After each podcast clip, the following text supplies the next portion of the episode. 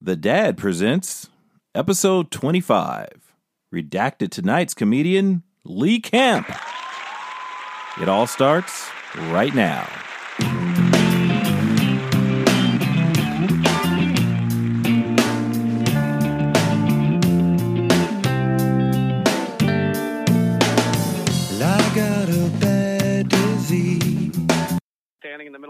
Bar somewhere with a redneck going, Why aren't you fucking singing a song?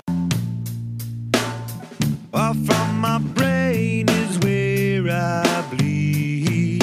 Hello and welcome to The Dad Presents episode number 25. This is B, episode number 25. Kicking it live, 25. I'm going to keep it going, fellas. I'm very excited about 25, as you can tell. I'm joined here with Jay Maddie. Yo, what's going on? And of course, there's Dog. What's popping? What's popping? Oh man, ah, it's been feels like it's been a while since we've last chatted. I Has been a while. Yeah, because we've I guess we had an early I got one. in and out of the hospital. oh, that's Yeah. right. We yeah. you got the mash unit over here. Uh, you want to give the folks a, I a- just, you know, got some fun stuff going on. Got some kidney stones, Sweet. uh, a little strep throat. Good. Having my knee operated on next Friday. But you know what? Doesn't stop Maddie boy. Still making love twice a day. Gonna make that baby come because that's what my, my wife wants, and I'm a real man. You see, I Here to would've- deliver. I would have bet on hepatitis C, but I would have lost money on that. You would have lost money on that And Are you taking anything for your endurance? for my endurance. Yeah. Oh, you mean to last longer in the bedroom? Yeah. No, man. Just you know, Just going straight ju- shooter, huh? yeah, just just doing it, doing it, and doing it. and doing it well. Yeah. LL Cool J reference early in the show. Um, do you guys, when you go to the grocery store, do you guys bag your own groceries and check yourself out? No. I don't No, do that I don't do either. that either. Why do people do that? Or why would they open that up for people? Well, I think certain they don't have it in black neighborhoods. They, but they, they do. They Well, have that's it because in- black people are going to steal the groceries Yeah, in their they have. Well, you know, they don't. I That's mean, why. Well, they have it in bougie real. black neighborhoods, but not ghetto there you black go. neighborhoods. Yeah. No, well, I mean, but why would you? You work, you know, you work hard during your your day. You got your kids, you got family, you got all this stuff going on. Why would you then go to the grocery store and then essentially be a checkout person? Are you talking about places where you check out your own stuff? Is You what you're talking check about? out your own stuff. Well, don't it, because it's probably I, I don't know, but my guess would be by not having cashiers there, that their costs are lower, so the cost of the groceries are probably lower. So it saves you some money. Then Yeah. I think people do it that don't have too much shit.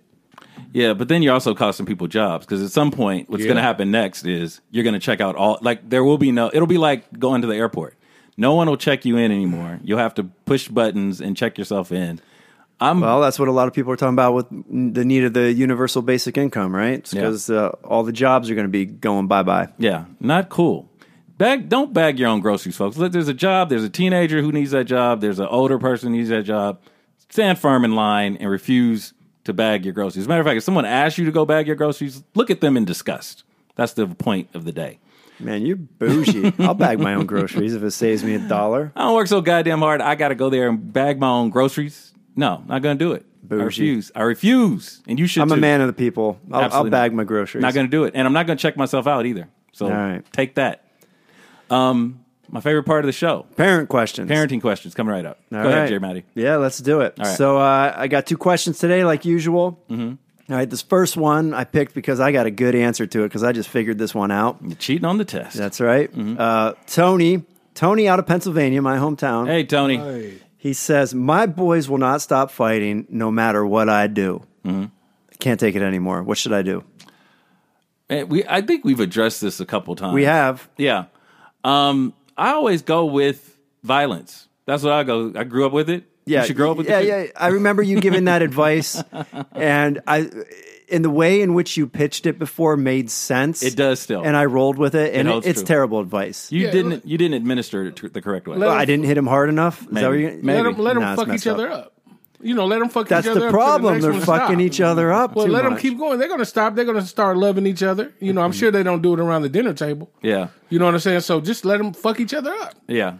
You know, That- you could break them up if you You're know, not. You can't answer the question with the problem. His problem is they're fucking each other up. Well, and they're you're going to saying, stop. him- They're going to end up stopping. What? They're going to end up stopping. It doesn't sound like it. He says, "I've Yeah. tried everything. They won't stop." Mm. Well, they'll stop eventually as they grow older. Do you guys have anything constructive to add, or do you want to kick it over to the dad? No, let me just restate what I said before. If if you know, if you punched more like a man, there, J. Maddie. I'm not going to punch my eight year old like a man. No, I'm just talking about the soft spots, the thighs. Th- that's usually where you're looking for. Or the kidney. Yeah, because like oh, I- your fold.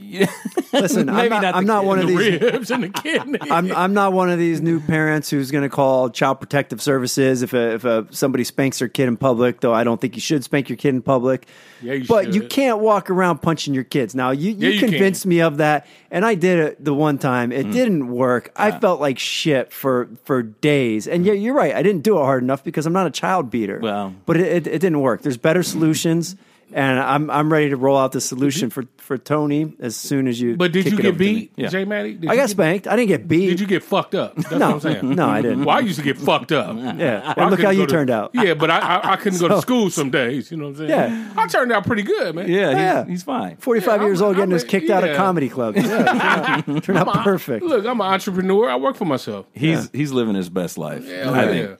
No, I know you're gonna roll it out, but I, I I maintain you you run out of options, you result to the fist, and you give them little frogs in their legs, and you tell them basically stop. And it, and the thing is, I know you didn't do it right because they could still walk. Like they when you get a real good frog in your leg, you can't walk for a little bit.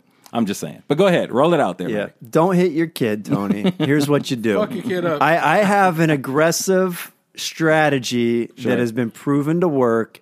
Doesn't involve beating your children. It, it also, a lot of people are not going to like it. People will call this child abuse, but it's mm-hmm. not. It's beautiful, if you ask me. Okay. My kids wouldn't stop fighting earlier in the week, and I, I was fed up. You know, I got the kidney stones. My wife's making me have sex twice a day. Oh. My neck hurts. Oh. Well, I mean, you know, look, man, when you've been doing this for oh. sixty days, it's not fun anymore. It's work. Yeah. And and and the one day.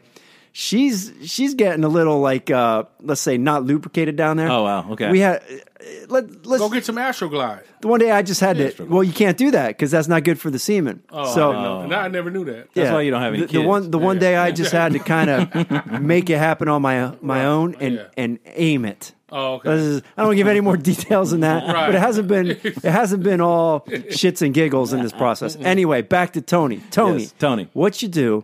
And I did this, and it worked.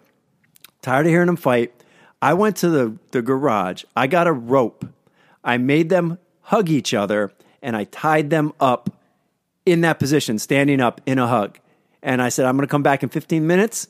If you've fallen down or you're still fighting, if you're doing anything except having a good time and making jokes, you're both going to bed without dinner. I came back five minutes later. They were having a great time. Now I could have gone the other way. They could have. They could have just started hating on each other. But I would have sent them to bed. Point Sounds is, like a concentration camp. I well, but look, I, I didn't I didn't tie them tight to where they couldn't breathe. I tied them up in a hug. Yeah. I'm saying love each other. Be careful. Work this out. You guys are brothers. Get in this embrace. Figure out the problem. Move beyond it. It worked. I'm going to stick with that, Tony. Try it.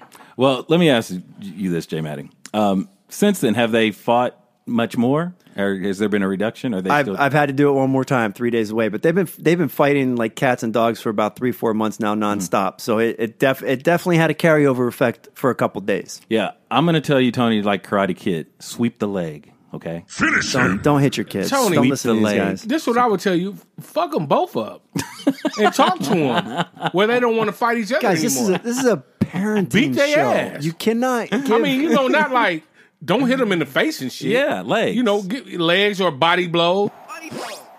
man, I, w- I wish we would have done this part of the show before Lee Camp, so I could. Have, uh, I mean, beat their ass. No, you I mean, can- you Tony, you break that shit up. Yeah. Be a be a act like a black right, man. If, if moving you're on black, to the next if you're question. black, Tony, don't hit your I hope kids. if you're black, Tony, fuck their ass up.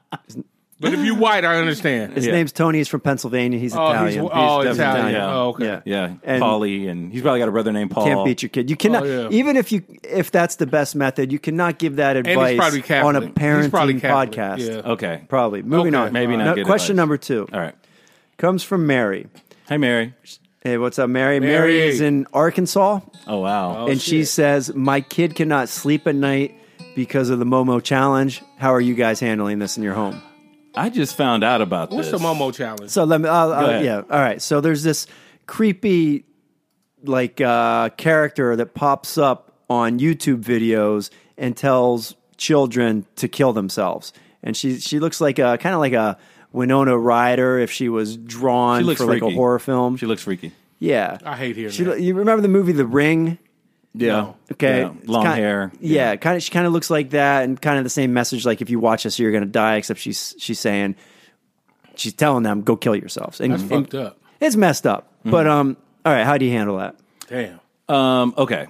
You know, we actually were talking about this. My wife and I were talking about uh, internet rules and um, you know all this.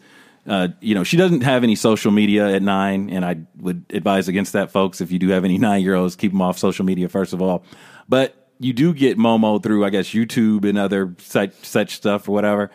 Um, you just have to watch what they watch. You have to be cognizant of what they're doing, and it's very tempting sometimes to kind of just go off into your own world and watch a game while they're watching TV, and you really don't know what they're watching and all that other stuff.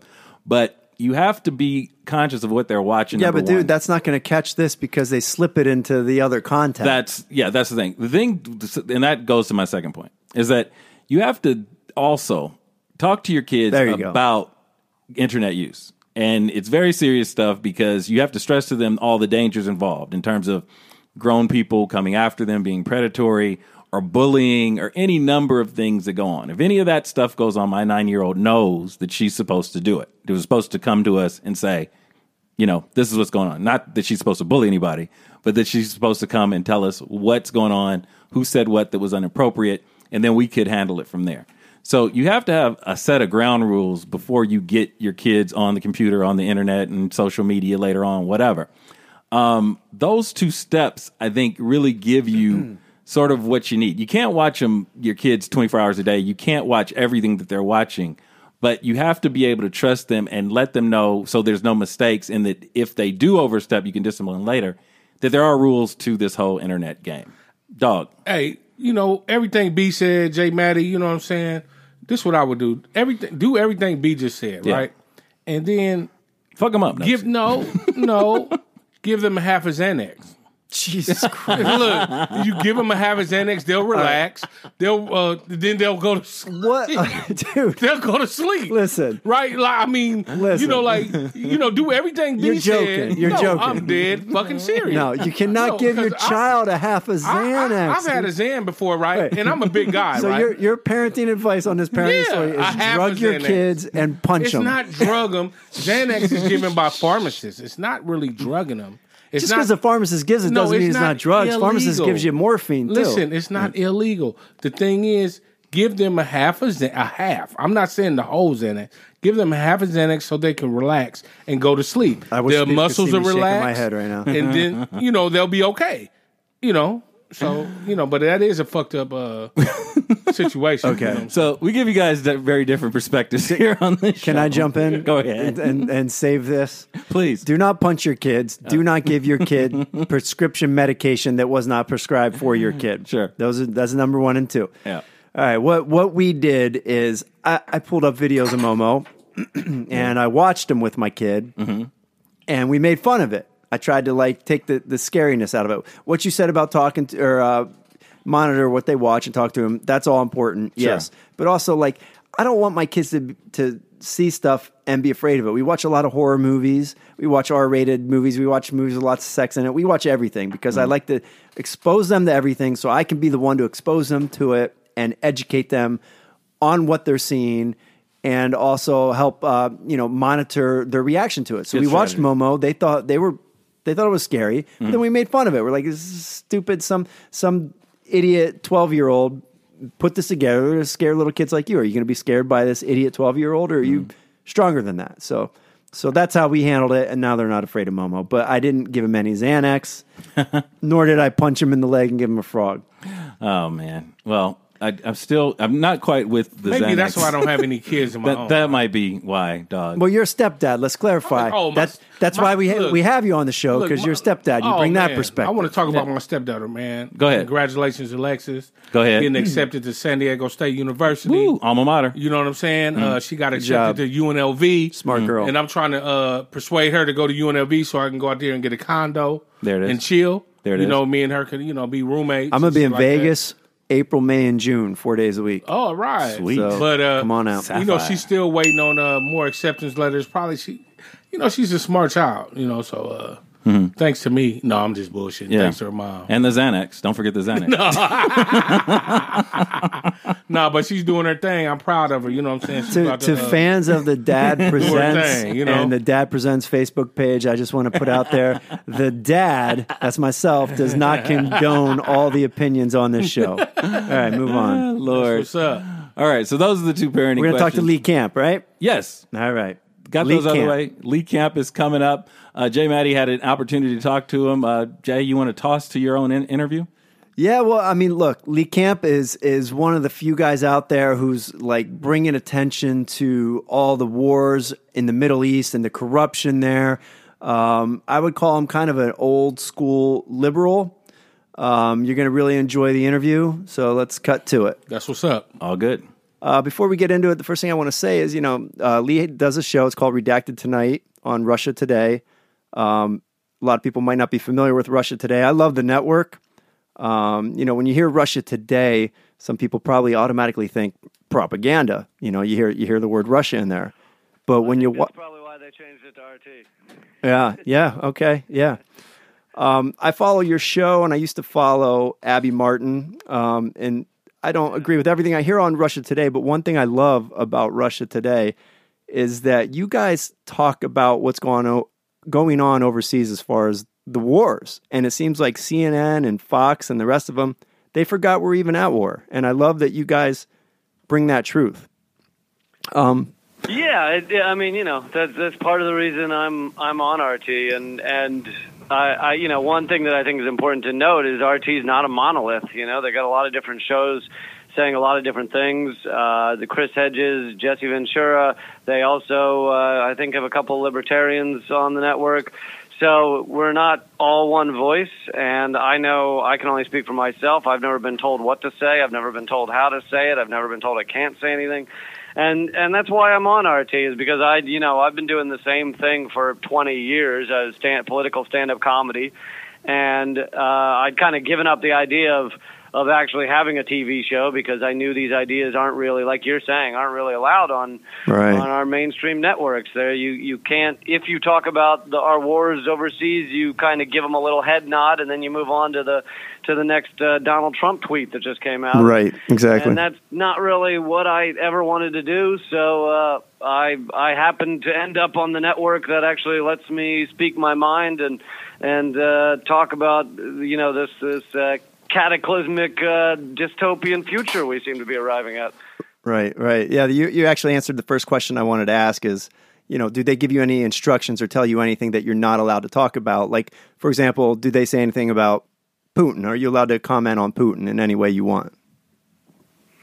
Yeah, I've never been told to say anything, uh, or instructed to say anything, or not say anything. And I've had jokes on the show about Putin. And you know, I I, I think people are like, well, you know, the fact that he's not uh, talking about Russia twenty four seven means that he must be instructed on what to say. But the truth is, uh, my show's called Redacted Tonight for a reason. I want to cover the things that aren't being covered on your mainstream media.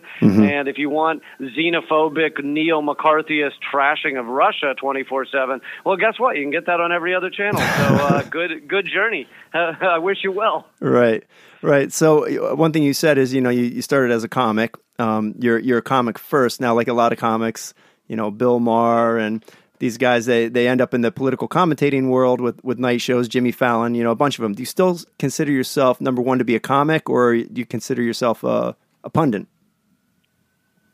Yeah, no, I still view myself as a comedian, and and you know that's what in my life that's what came first as well. I suppose there might be others out there where that came second. They were like, oh, I can keep talking about politics and make some jokes in here, but uh, I wanted to be a comedy writer starting at the age of twelve, and then I decided I wanted to be a stand-up comic at seventeen, and and uh, I've been doing that ever since. You know, I I spent all those years, uh, you know, the 15 years basically until I started the TV show, uh, grinding it out in New York, touring the country, touring the UK, just night after night. I even in the early years when I was 22, 23, I was doing three spots a night at various comedy clubs in New York, and that's that's all it was. You know, it was run around and try and make people laugh, and and then I started wanting you know to put more interesting stuff into my stand up, so it became more and more political, and and uh, that's it kind of went from there. But yeah, I, I consider myself a comedian. Yeah, yeah. I consider you a comedian too. A, you know, a smart one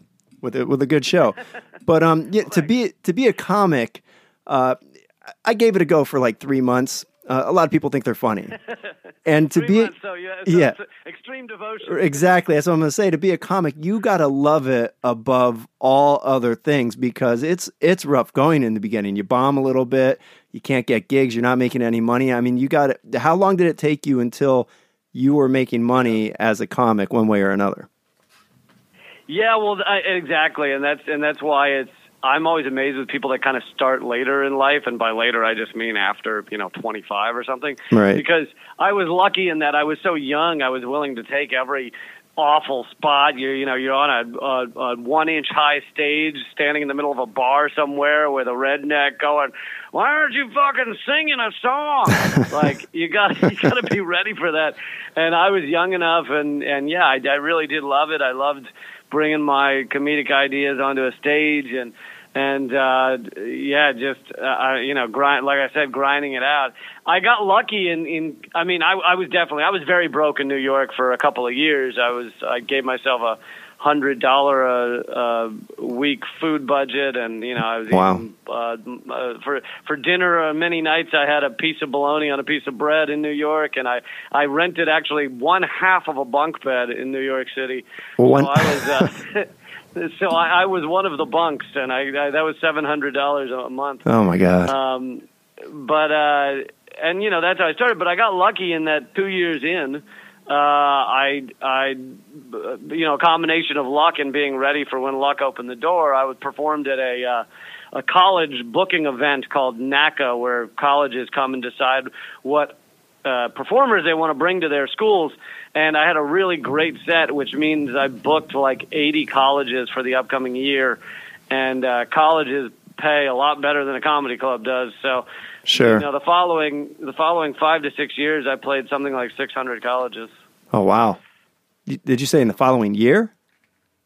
Following uh, five six years. Okay, that ma- that makes more sense. Okay, sure. Yeah, so it, it averaged it averaged out to between 80 and 100 colleges a year. Wow, Uh, man, that's wild. Really ton, you know, tons of days on the road. Yeah, that's incredible. So, all right, turning a little bit towards towards politics. Um, we're kind of learning today Biden is probably getting in, and um, I remember during the the last campaign with Hillary and Bernie, you were one of the only ver- voices I heard out there on the liberal side that was being critical at all of the Hillary campaign and the corruption in the Democratic Party. And I'm just wondering, has anything changed, or are the Democrats going to do their best to give us just another pro-war candidate?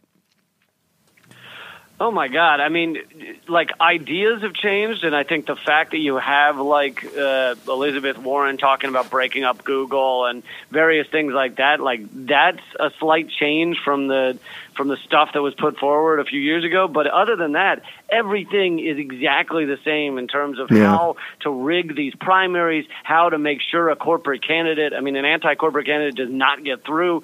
And the only thing they've changed, which they claimed was a big deal, was getting rid of two-thirds of super delegates.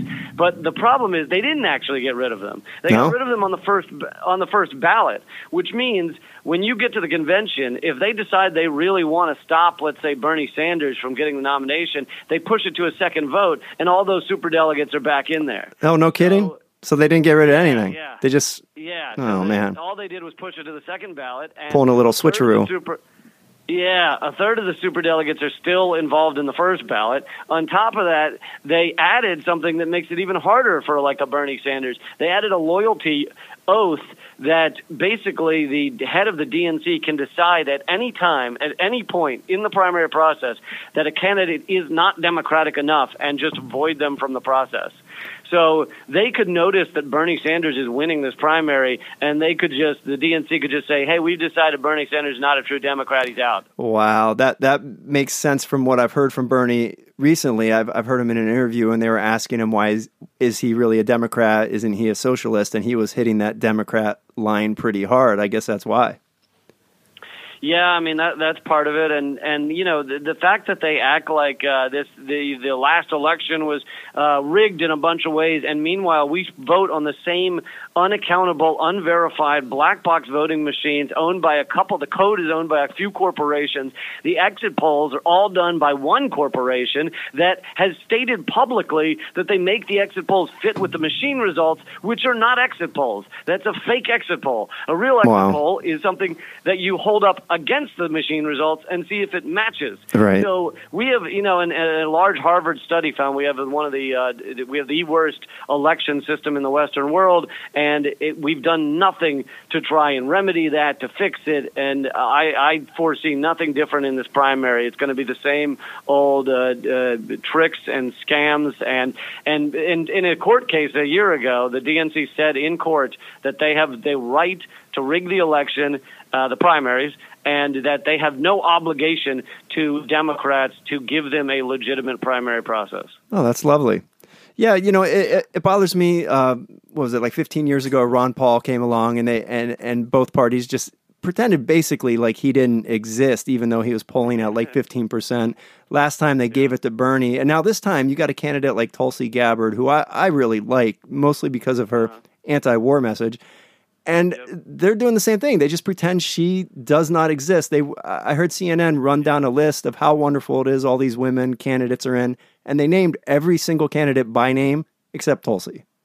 So it just, it just shows they're just doing the same tricks. Well, yeah, same tricks. Ignore her on the polls. They did the same thing to Bernie. They would like try and leave him out of polls in the early running and stuff like that. Um, and and later in the running, when they couldn't ignore him anymore, CNN would do polls where they, if you looked in the actual, you know, because they reveal how they did the polling, they wouldn't poll anyone from 18 to 25 because that was Bernie's biggest demographic. So they'd only poll older voters to make it look like Hillary was winning. And and yeah, they're doing that to Tulsi Gabbard because she's anti-war and she's, uh, you know, Bernie has only done a couple of comments about the military-industrial complex. Whereas Yeah. Tulsi Gabbard has been front and center about uh, ending this ridiculous, endless war. Our a thousand military bases around the world, trillions of dollars just go into a black hole, and you never even know where they where they end up.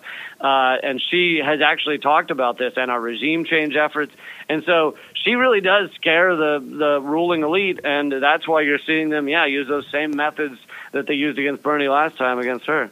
Yeah, it's a shame. Yeah, uh, Bernie's really toned that rhetoric down. And you know, one thing uh, going back to, to Donald Trump is I didn't vote for him. I, I definitely didn't want him to become president. But the singular hope I had about him is he was talking that way about the war, like it's a waste of money. What are we doing there? And in its most recent uh, State of the Union, he stated that we can't fight endless wars. But really, nothing's changed. So you got to wonder if he was being sincere at all, or if they just got to him. Uh, yeah, I think. I mean, I think most of it is rather insincere. He just saw that it was a good talking point that got that got his fan base uh, excited to not have endless wars, and and he'd been critical of like Obama's wars back before he was running for office and everything. But you're right that every every step Trump has taken, and and granted, I think he's a, a narcissistic megalomaniac. Well, he buffoon, is. but but every step he's taken to try and create peace such as North Korea, such as saying we were pulling the troops out of Syria, the entirety, and I mean entirety, of our mainstream media, our Congress, uh, the generals he's surrounded by, come down hard and say, They sure do. basically, how dare you try and create peace with any country?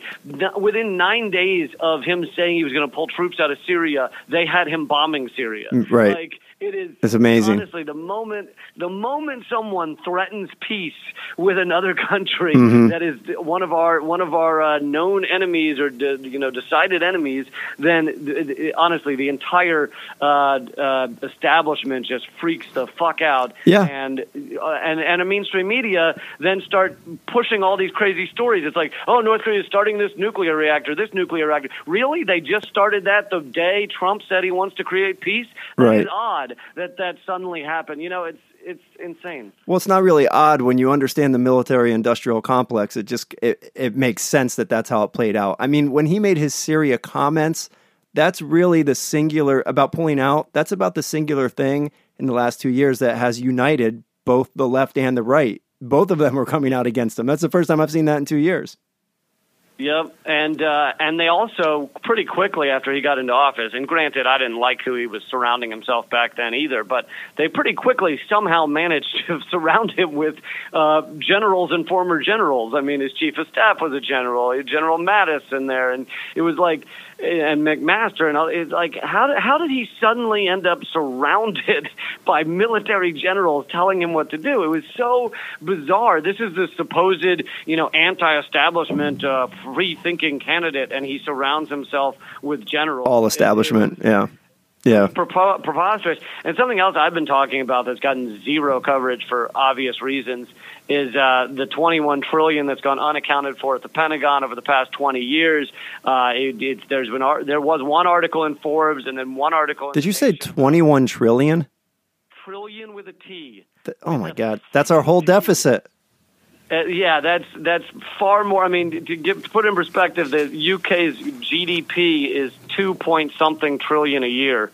So, So where to go? it's a it's an insane amount of money and unaccounted for adjustments.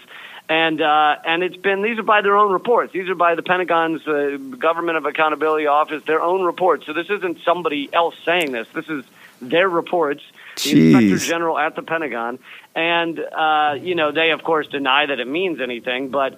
Um, they failed their their only audit they've ever had. They failed back in November, and uh, they uh, they uh, it, it's totally insane. And there's been a thousand over a thousand whistleblowers have come forward at the Pentagon. Again, this is according to their own Government Accountability Office reports. A thousand whistleblowers that have been ignored over the past like three years. Yeah, that seems pretty obvious. I mean, look, my accountant only charges like $400 an hour. I'm pretty sure he could find that 21 trillion. I don't think they're trying too hard. I think they know exactly where it is. I don't think it's missing. I love the I love the idea that they were supposedly legally obligated to have an audit every year since 1996. They've never done it. They finally do it, and then they just quietly go, "Oh yeah, we failed," and that's all. That's all we learned. Well, you know, when we fail an audit, people go to jail. Why, why is that not the case with them? Exactly. So, all right, I want to I want to switch it up a little bit because uh, I've heard you this week talking about the Ilhan Omar, so I want to bring up that story. So, I have a couple perspectives on this, and I want to get your take. Um, I despise identity politics. They they drive me nuts. I think it's one of the things that's tearing this country apart. And every story now gets reported through an identity, you know, lens. Um, what dri- I don't think what she said was anti-Semitic, not at all. But what drives me crazy about this story is the hypocrisy we see on both sides. The the left is being hypocritical here because if this type of thing was said by, let's say, Trump, they'd be all over him. And the right is being hypocritical because they're they're going after her hard and they don't do it on their people. So I think that's the very crux of the problem with identity politics is it puts people into camps where they're on teams where they're they're rooting for their own guys and we're not just looking at everything objectively. So uh, how do you feel about this whole story? I mean, I, I think I agree with you. Although it depends on what you mean by left and right. The the the supposed left, as in the Democrats, have gone after her mercilessly over this because they are all bought out by Israel. Well, really by AIPAC uh, as well. And I, I did a segment about this on Redacted tonight. And I am Jewish by birth, but atheist by choice. Um, but what she said was not anti-Semitic. It was No, it really talking wasn't. about the power the power of AIPAC and how much lobbyist money plays into these games.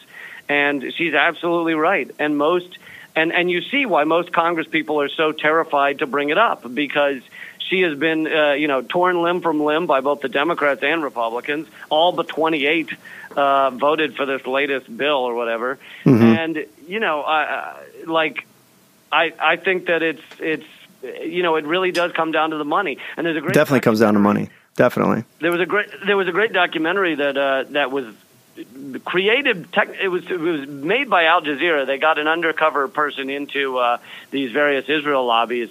Uh, to see the truth of what's going on in there, and, and everything I'm saying is verified in those undercover videos. But it th- then there was so much pressure on Al Jazeera not to release it that they ultimately suppressed it and didn't release it. But it then was leaked out. So like a month ago, it was leaked out. It's called The Lobby, and you can go and watch it online now. and it shows undercover video of these lobbyists saying, "Look, we control all of Congress via money, via donations. Uh, we, if a congressman says something against us, we attack them in the Washington Post." Yeah, they do that. Yeah, they do that, and they and they admit to it. But I mean, what? That's not really much different than what BDS is doing on on the other side. For is it? I mean, aren't they both kind of doing the same thing? Just lobbying. One's lobbying for the Islamic, and one's lobbying for the the Jewish state. Which lobby was the one you mentioned? BDS, boycott, divest, sanctions. Oh, yeah, everybody. divest and sanctions. Uh, well, no, because one of them is hugely powerful and can afford to uh, give millions and millions of dollars of donations, and also for, afford to fund uh, competing candidates to the tune of millions and millions of dollars. The other one, BDS, saying let's uh, you know boycott um, companies that do business in in Israel until such time as they stop the apartheid state with Palestine. That's a that's a gra- that's a grassroots uprising. That's Okay. people with no money. So you're saying they don't have money to support candidates or go after candidates? They're a smaller. Yeah. Okay. Yeah, and bo- and and let's not forget, boycotting is not an offensive thing. Of course not. Our country's founded on it. Remember the Boston? Yeah, Party? absolutely. Like, Sure. bo- boycotting is freedom of speech. So I, I think one of them is. I, I think BDS is is fine and is a form of activism. Um, but in, in, in terms of identity, identity politics, I I agree. I'd say probably 75% with what you're saying. I do think that we can't use the kind of hatred of identity politics or or how annoying it is to then ignore like racism in our country. No. we have a hugely racist history and you know uh, systemic racism and a lot of Okay, speaking areas. speaking of systemic speaking of systemic racism, because yeah, I, I I don't like identity politics, but speaking of s- systemic racism, let's let's go to the drug war, right? The war on drugs. There's no there's nowhere else in our country right now where there's such systemic racism as there is in the war on drugs. So as much as the left talks about identity politics, why is this not like near the very top of their list is decriminalization of, of all drugs and prostitution. Why is that not near the very top? That as far as I can see, that's the most racist thing that's still going on in this country. Because there is no left in Congress anymore. There is, you know, what four or five people maybe. Well, when I say the left, I'm not talking about Congress. I'm talking about the, the movement on the left. You don't hear a whole lot of chatter Well, about that. Well, right. So when you say there, when you say why isn't it a top priority of the left, I kind of figured you meant Democrats. No. If you mean if you mean left of those people in Congress, I think it is a priority. I mean, I talk with a lot of people about how racist the drug wars are, but I think Congress is made up of Republicans and Republican lights. And uh, it's it, so that's why you know they are corporate talking heads on both sides, and they're not going to actually care about the drug war because they you know they support the uh, extraction of wealth to a tiny percentage of individuals so therefore they support the police state. They all seem to support unlimited surveillance uh, that has been exposed on all American citizens. Um, you know they're they're not really standing up against any of it except for what you know six congressmen and women. Right. Yeah, and again, going back to identity politics, like you, you just pointed out, you you call them Republicans and Republican light, whatever. The point is, they're not much different than each other on the the matters that count, like war. Right. Um, so I think they focus on identity politics because it's a great way for them to Yeah. uh, drum up their their voting base. It's just it's just raising hysteria and getting people to the polls, and that's another reason I don't like it. Like if we could get rid of that and actually just talk about the issues, then people might see that they're not so different from one another, and you know maybe we get a third party in there. Yeah, you're you're right that they use these uh, these wedge issues to act like they, these parties are so different when they're not. They, like you just said, they agree on 90% of the core issues of the country, whether it be Wall Street, whether it be environmental destruction. Even though Democrats will give some lip service to it, they don't actually care. Right. Uh, whether it be uh, our endless foreign wars, you know, prison industrial complex, it all just keeps mowing along, you know, moving along like some massive machine, and they're not going to basically talk about any of that, and then they're going to get you all upset because of an anti-Semitic uh, comment. Right. Um, so yeah, you're you're absolutely right. Yeah, yeah. Um, okay, you, you mentioned Wall Street, so that, that makes me think back to Occupy Wall Street movement. Um, you were you were kind of a part of that. Um, you supported it, but the, the movement it didn't really accomplish much. It, it died, and then it's it's kind of having a rebirth now, although not under that name. But I think Bernie Sanders kind of brought back all that with the one percent. Um, given that no changes were made, nothing significant anyway. In your in your opinion, are we not due for like another financial collapse, like a repeat of what we saw in two thousand eight? Well, we are absolutely due, but let me go back and disagree with you on Occupy not accomplishing anything. I actually think that, you know, these are wars of ideas, and I think that when you have a, a small group of grassroots activists going up against the most powerful financial interests the world have ever seen, uh, I think it's not surprised that they didn't, you know, what, bring down Congress or bring down Wall Street or anything. However, the ideas have continued to echo throughout our culture and throughout our society. I don't think you would see a Bernie Sanders movement at all without Occupy kind of laying the groundwork. I don't think you'd see uh, a lot of the things that have gone on, uh, whether it be healthcare or whether it be, uh, you know, some of the mass surveillance stuff as well was kind of connected to Occupy. So uh, people talking about it. I mean, so I actually think it was hugely influential in, in a lot of ways. But I hear what you're saying about you know no, it's not like Wall Street was reined Yeah. in after Occupy. Um, You make it. You make a good yeah, point. That I, I said Bernie brought it back with a rebirth, but you're probably right. There might not have been a Bernie without the Occupy movement first.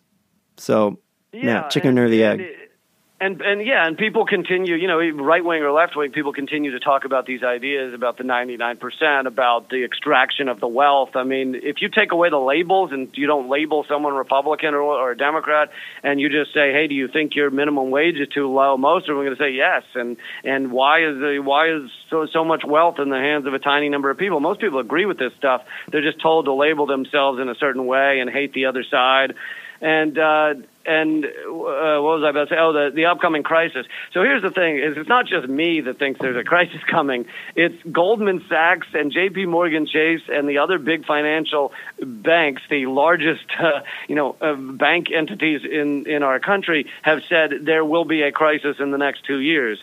So even they know that there is something serious on the horizon. We have debt uh, to the level that we had with the uh, with the mortgages. Well, sounds like the Pentagon has it all.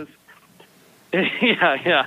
Um, but you know, student debt and auto loan debt are now almost to the levels of the mortgage crisis. So, uh, yeah, I absolutely think you know, sixty-one percent of the country say that they cannot afford a one thousand dollar emergency, and you you just can't. Uh, you know, our economic system is set up like if you want to view how it's set up, just picture Chris Christie riding on the shoulders of Natalie Portman. Like, that's how we have it set up right now. I, I pictured that. Uh, I wish I hadn't. Um, yeah, yeah, we're we're we're due for it. Um, so um, let let's let's move on. I know I know uh, you record your show tonight, right? So you're you're pressed for time. I just got a couple more questions for you. I wanted to get out. Um, the Green New Deal. Now, um, this is raising a big stink on on both sides. I, I'm I have the uh, climate up there in my list of priorities um, for you know what I look for in a candidate. But this Green New Deal just it doesn't make sense to me. Um, you're you're a supporter of it, and I'd just like you to to tell me why. Well, I, I want to ask you what doesn't make sense, but before that, let me say that I think the uh, the, the version that was put forward to the, by the Democrats is completely watered down. I mean, it was taken from the Green Party, and then it was basically corporatized, and now they've put forward something that doesn't actually have a lot of teeth in it and is kind of meaningless. And and I I support the ideas of it, but I don't actually think the Democrat version could do much. But uh, what is it you don't like? Well, I just it, it wants to get have us hundred percent off of fossil fuels within a decade. Um, even if that was possible, I don't know if it is.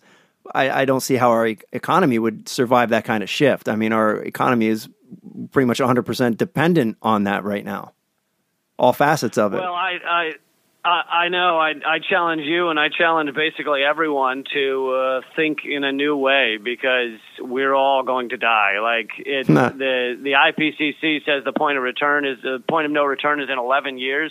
Not meaning we all die in 11 years, but after that point, if we haven't changed things.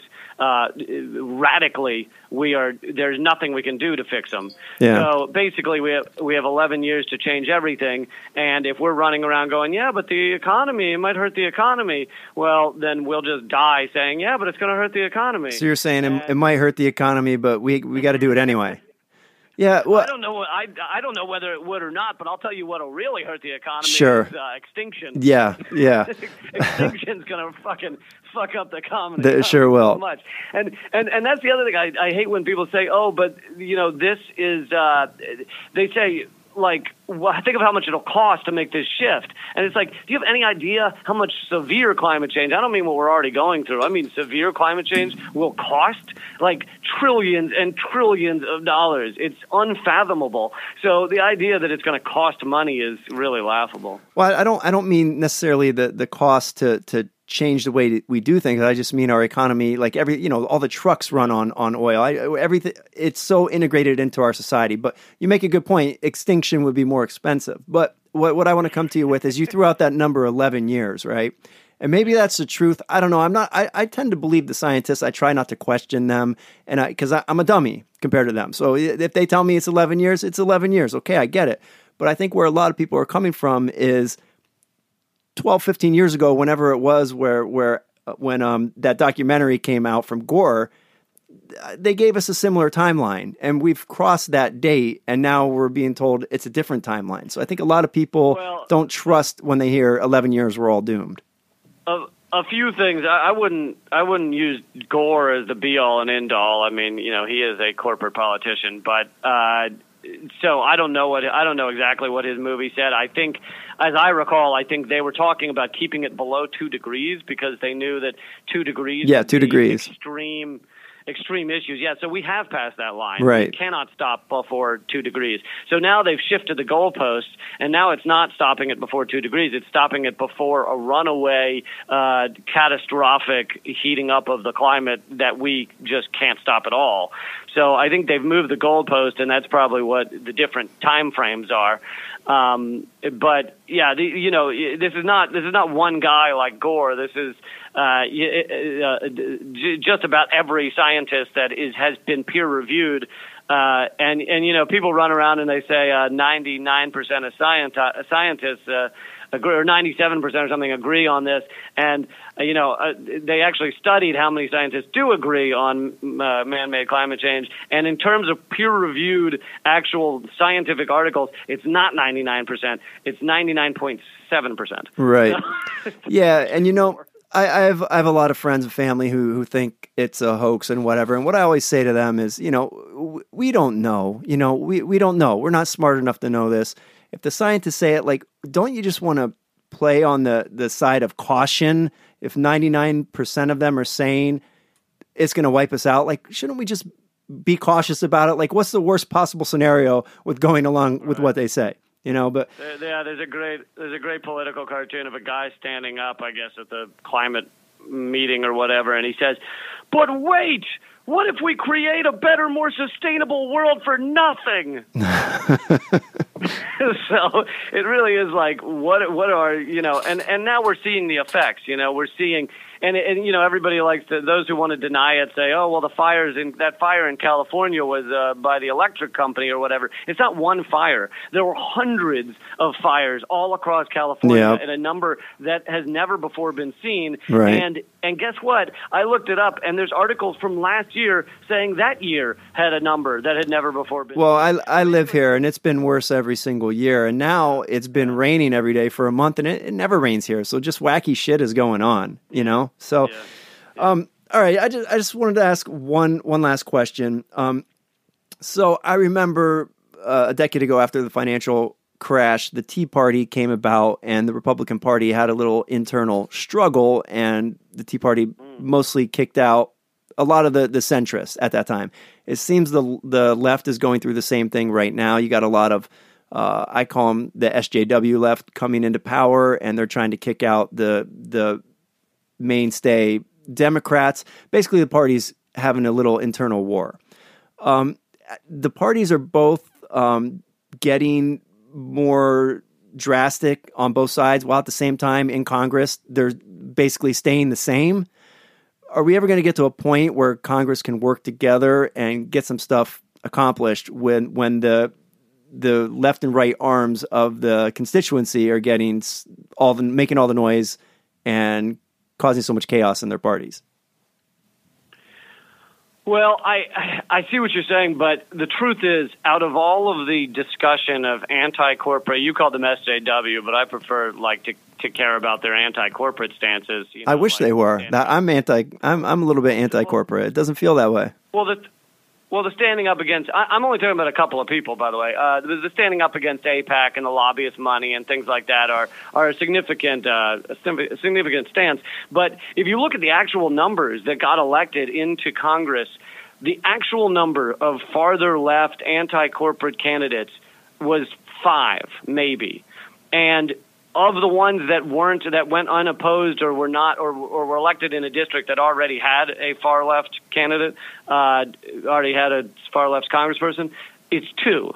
So Yeah. basically, two Not a lot. the number that actually that actually upended the corporate kind of uh, consolidated power of the Democrats. So it is a tiny number, but they're getting all of the media play because people care about these issues. Like people Right. That's what I'm saying. They get a lot of media play. Yeah. Yeah, they get a lot of media pay because because a lot of Americans give a lot of a shit about these issues, and our corporate Congress does not. Like, Do you think that's why they get? Do you think that's why they get the media play, or do you think it's like the same reason Trump used to get it was because he was saying the the loudest, dumbest things, and it was entertaining to people? Do you think people care about these issues, or is it just because they're making the most noise? I mean, I, I I don't think Ocasio Cortez is saying dumb things. I, I think yes, Trump's an entertainer, but he was also, like you said earlier, saying things that a lot of Americans agree with, such as uh, pulling back on our endless wars around the world. Right. So there were several things about him that that got people talking.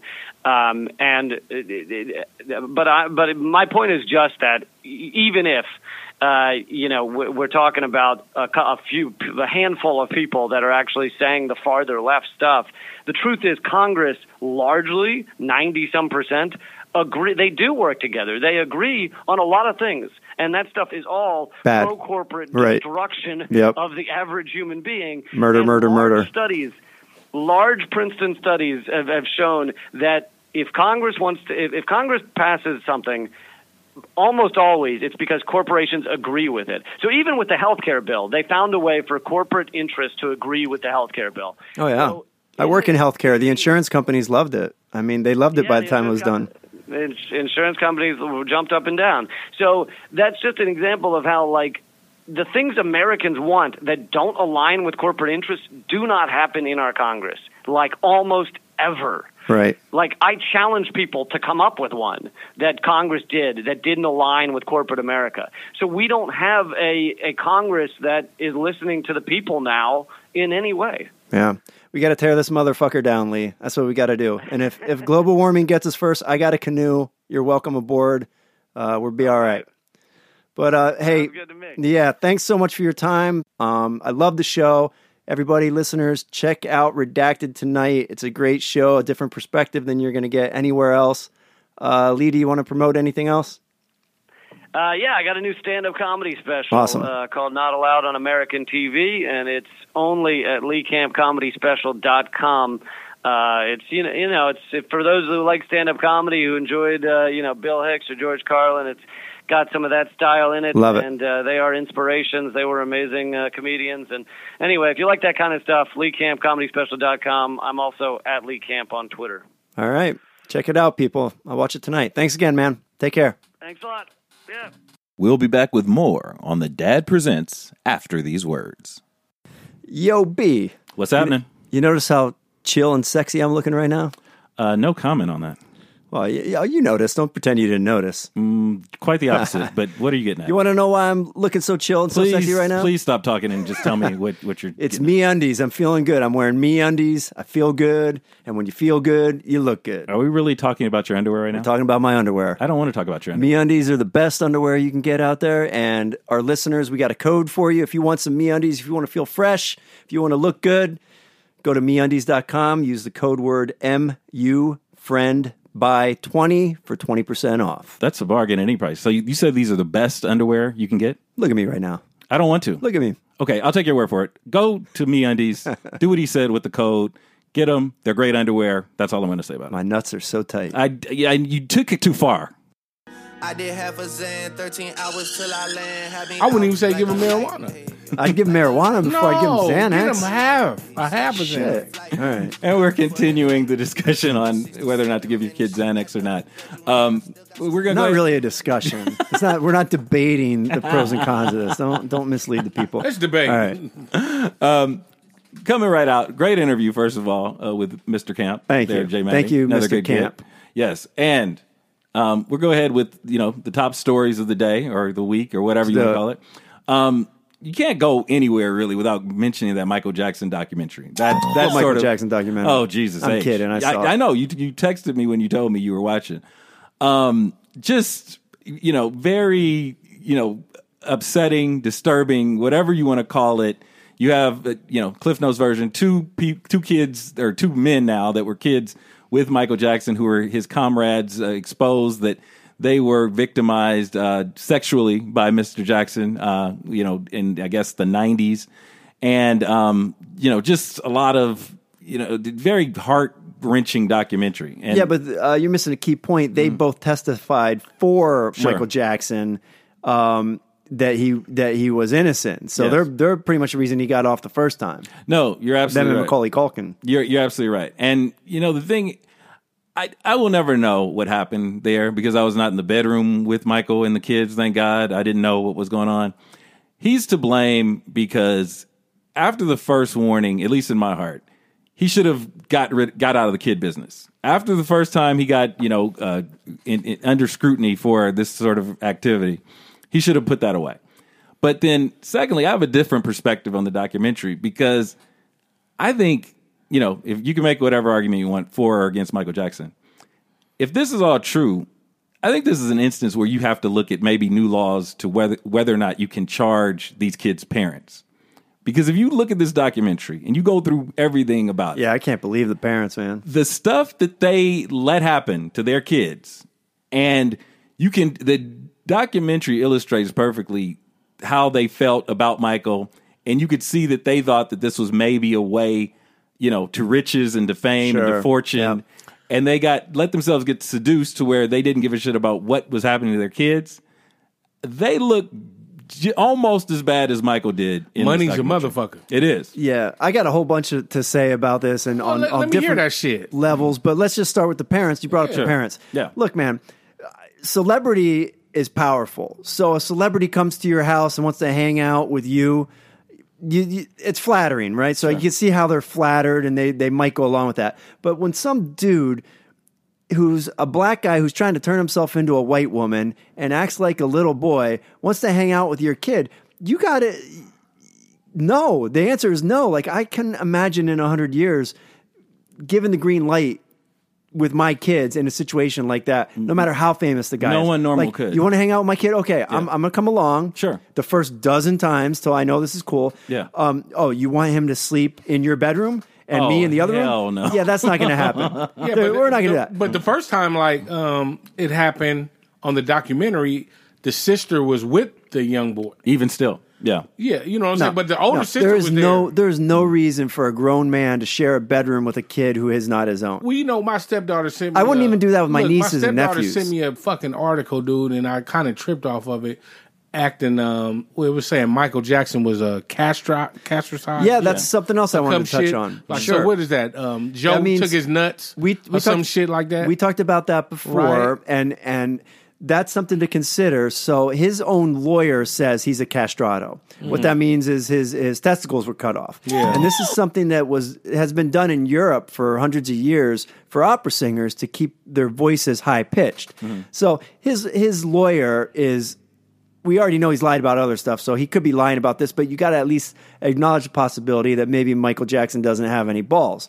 And if you don't have any balls, that would explain how you remain very childlike your whole life, and maybe you're not a child molester. Um, so there is that angle. Um, but we won't know. We don't know. Nobody What we do know is that those boys should not have been sleeping in his bedroom. Exactly, You- Mm. and, and, you know, I, I I really feel bad because you know I love Michael Jackson as an entertainer. Sure. but you know, like you know, they showed the pictures and and the documentary was showing different aspects of his life where he was like dating these little motherfuckers. That was spooky. You know, like okay, Yeah. like I, I I got I'm dating him, and then I'm off of him. I'm pushing him to the side. I'm dating somebody else. You know, uh, another young boy, um, and then next thing you know, I'm fucking with uh Webster's on my lap. Yeah. at, at a fucking award show. Sure. you know what I'm saying. So Yeah. it was sick. In my mind, I think he is a pedophile, but um, I hate to say that, but in my mind, I think he is fucked up. That's why I think a lot of people are taking down these statues and shit, and stop DJs or stop playing his music and um, shit like that. But uh, I, I I hate it, man. You know what I'm saying? Like my stepdaughter, and my wife, they can't even watch this shit because they love him so much. no, You it- see what I'm saying? They love Yeah. him so much Yeah. they don't even want to see the truth. Yeah. You see see what I'm Well, saying? a lot of people feel that way. Yeah. and there's there's some people who are so angry about it they're going after uh, the the production of this, like you know, with threats. Mm-hmm. Sure. I mean, people are passionate about MJ. Yeah, to give you an idea how people feel about Michael Jackson, people went after Oprah off this shit because she did the post interview with the director and the two alleged victims. So when you, I mean, that's think about that for a minute. As many people who love Oprah, they were willing to throw her on the tracks for Michael Jackson. That's how big Michael Jackson is. Yeah, So, um, he's the biggest pop star of all time, uh, yeah, without question. Unless you count the Beatles in that genre, but Yeah. not really. He may be the most famous person of all time. I mean, he's he's in there in that Donald top Trump. three. Oh Jesus! I'm sorry, that's probably the right. truth. Well, yeah, based on you know the the avenues of communication, uh, social media, whatever. Yeah, probably. But yeah, but okay, so let's look at um let's be objective because we always say here, let's not jump to conclusions. Sure. Let's let all the evidence come in. Nobody knows for sure what Nobody happened knows. except Michael Jackson and them boys. That's right. Why would right? them boys come out Well, right now? Okay, so here's here's the thing. Here's the thing to consider. Mm-hmm. We we know in other cases women have lied. Uh, abuse victims in the past lie. Not often. It's not the norm, but they do lie sometimes for fame, for money, for whatever. Yeah. So as I'm watching this, I'm thinking, you know, is it possible these guys are doing this for a little attention, for some money? Mm. Um, and then you learn that the one guy, I don't know his name off the top of my head, but he's basically a super famous and wealthy choreographer. He- Robson. Yeah, he's doing good. Wait. yeah, Yeah. so I'm like, well, he's probably not doing it for money then. Mm-hmm.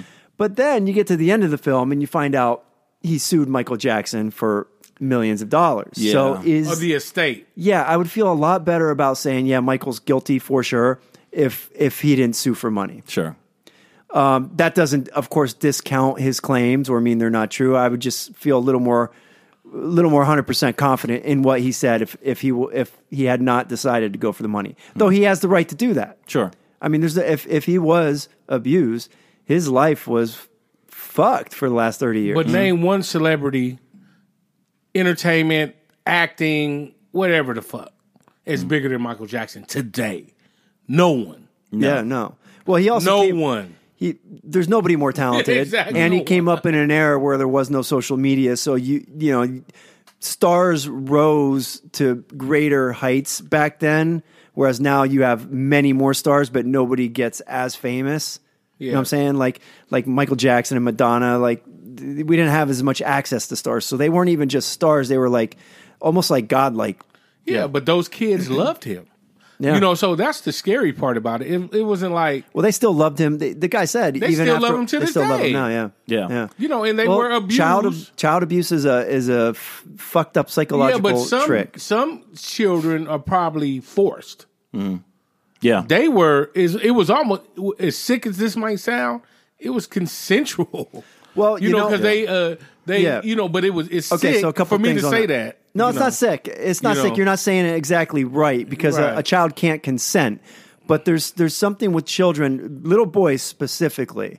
You know, most child molesters were previously molested, and it's because of something called imprinting. This is a scientific thing. I'm not making it up. This is. Hmm. I'm going to show you my Mensa card Mensa. today. Yeah, that's what I was about to say. So Mensa. it's called it's called imprinting, and what that is is like if if you molest a little boy, it's scary for that boy, but also little boys like having their pickles tickled. Sure. feels good. I mean, I used to do it to myself all the time. It I feels did nice. too So in it's front very of the computer. Yeah, I, so- I used to do it all the time. so it's I con- still do it to this day. I, me too. we know that. All right, so let me get through this. So, so it's confusing to the boy. There's this grown man doing these weird things to him, and it scares him, but it also feels nice. Sure. and that imprints on the child's brain, and wh- that makes that kid way much more likely down the road to become a child molester himself. Mm-hmm. Yeah. Right. So where you're saying it's consensual, it's not consensual. You're Child right. can't consent, but it feels nice. And also that adult is intimidating to him. What's he going to do? He's going to fight this adult. You know what I mean? Yeah. I don't think Michael was intimidated to, To them. a- They to a thought it was- six-year-old? They thought he was his friend. If you listen to the boys, mm-hmm. they loved him. Yeah. They, They- didn't feel scared. Right. They didn't feel abused. Yeah. Then. Right. But they look back on it like, look, this motherfucker was taking advantage of me. Yeah. Yeah. Yeah. You know what I'm saying? So they loved him. He was, I guess, I don't want to sound sick, like ease them into it. He didn't force them to do He nothing. groomed them. that- yeah, he is the groomed them that they Yeah. wanted to do. Yeah. You know what I'm saying? Because Mm-hmm. other than that, he would have got convicted. I think if he was an ag- aggressive uh, pedophile, Yeah. he would have got aggr- uh, convicted. Yeah. Well, I think the I think part of it is I think he made it feel normal to them in some respects, um, in terms of him saying exactly, you know, this is how we show love. This is how we show love. And he intimidated him on the other hand by saying, "But don't tell anyone, or else we'll both go to jail Yeah. forever." And they they mentioned the imprinting thing on the Oprah after the you know Oh, did the they? Oprah special. They had a doctor come out and talk about imprinting, and you could totally get it. You've seen the story before. Um, you know, I came away with it still not knowing.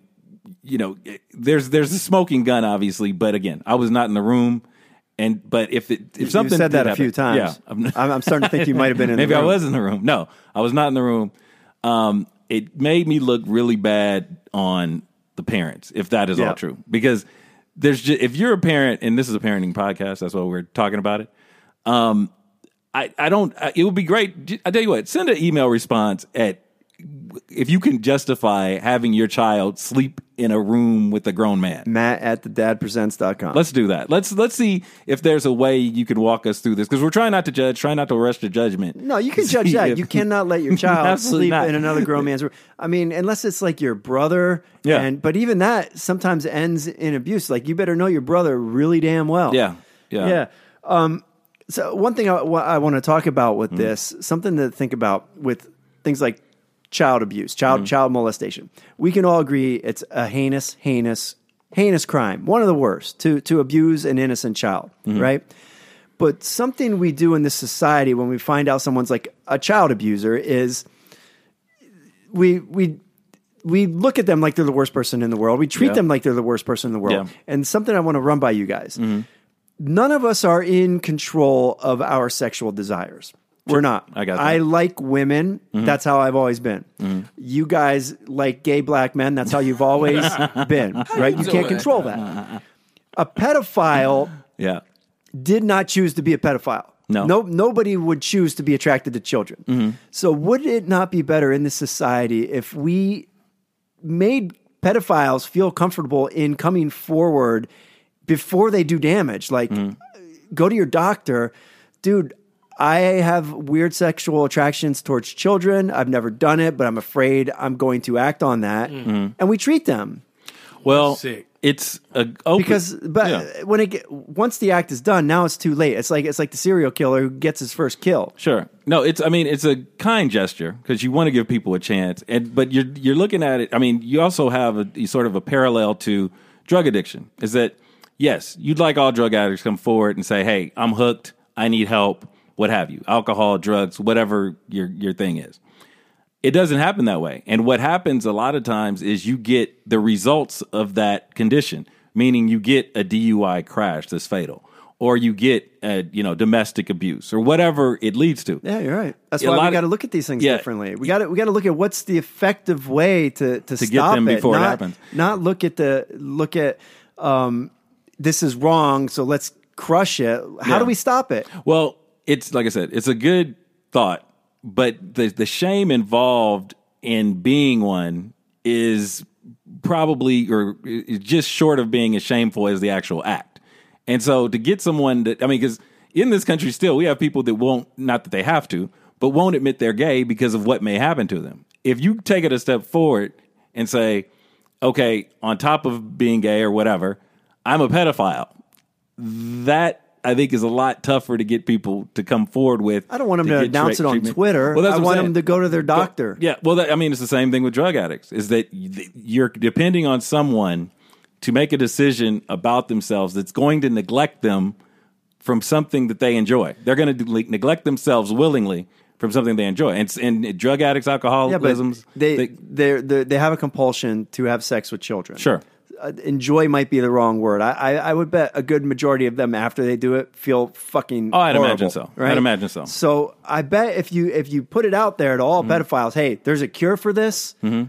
I bet you'd get ninety nine percent of them coming over for the cure. You know what I mean? Yeah. There's not a cure for it, Mm-hmm. but they can be helped. And what we need to understand about most pedophiles, most pedophiles are victims of pedophilia. Sure. It's it's a disease that's handed down. So there's got to be a more like okay, let me let me dial it back. When 9/11 happened mm-hmm. and everybody was all rah rah, we got to attack, we got to blah blah blah blah. The first thing I said being a, a rational person is, why did they attack us? Now I'm not I'm not I'm not justifying the attack. I'm not saying that the attack it was not heinous. All mm-hmm. the it was heinous. It was terrible. Yeah. Those people should be punished. But if we want to stop that kind of thing, let's understand why it happened. You cannot stop a problem with understanding the cause of the problem. It's the same thing with this. Same thing with drug abuse. Drug abuse. Why? Why are you abusing heroin? Well, you're abusing heroin probably because you had a fucked up childhood and you're trying to numb the pain of your childhood, or you have a fucked up life now, or whatever. Drug addiction is not typically just I tried a drug and now I'm chemically hooked. Yeah. That's almost never the case. Mm-hmm. There's a cause. Understand the cause and go after the cause. We don't do that. We just they're they're on drugs, punish them, throw them in jail. Right? yeah. All these pedophilia is one of the grossest things out there, and we need to be a little less knee jerky to it. That's all Yeah, I'm saying. no, and it's a very kind-hearted uh, approach you're taking there, Maddie. I'm a little bit more cynical in that regard. But speaking of pedophilia, because this is a show, No, we're not. We're not done with this one. Oh, yet. We're wanna- going. Oh, go. Yeah, keep going. Yeah, I know you like your smooth transitions, I but try to, you know, we're having a good dialogue trying here, to right? dig in and dig out, stick and move. Let's Yeah, go. probably not the the right. yeah, for kinda pedophilia, words it, yeah. not good. Okay, well, So- go ahead. You're you're a dad. I'm a dad. Mm-hmm. Um, what I mean, if your kid, heaven forbid, was molested, Mm-hmm. how what would you do? Man, Time to kill. You, I mean, you'd have so many, and, and I don't look like dog. That'd be a thought that would run through your mind is that you would say, okay, first of all, who did this and where are they? That would be like number one. But I think probably not number one, but number one would be first of all making sure that the, the, you were trying to find the best possible solution to ensure that this does not wreck your child's life. That would be like the most important thing. So you'd have to figure out through your evaluation, talking to people who know, talking to your family, talking to your priest if you're into that sort of thing, your pastor, your rabbi, whatever. What road should we take? Do we automatically go into therapy? Is that warranted? Is that an automatic kick, knee jerk sort of, we're in therapy now? I'm always hesitant with stuff like that because sometimes your kids may not need it and may actually one time use it as a crutch, and you don't want to do that. Um, I think you are very much concerned as the, the whereabout, or sorry, the, the health, the mental health, physical health of your child, and that will be addressed first. Um, there's obviously the law enforcement aspect of it where you'd like to see the person be hauled off to prison before you could kill them, hopefully.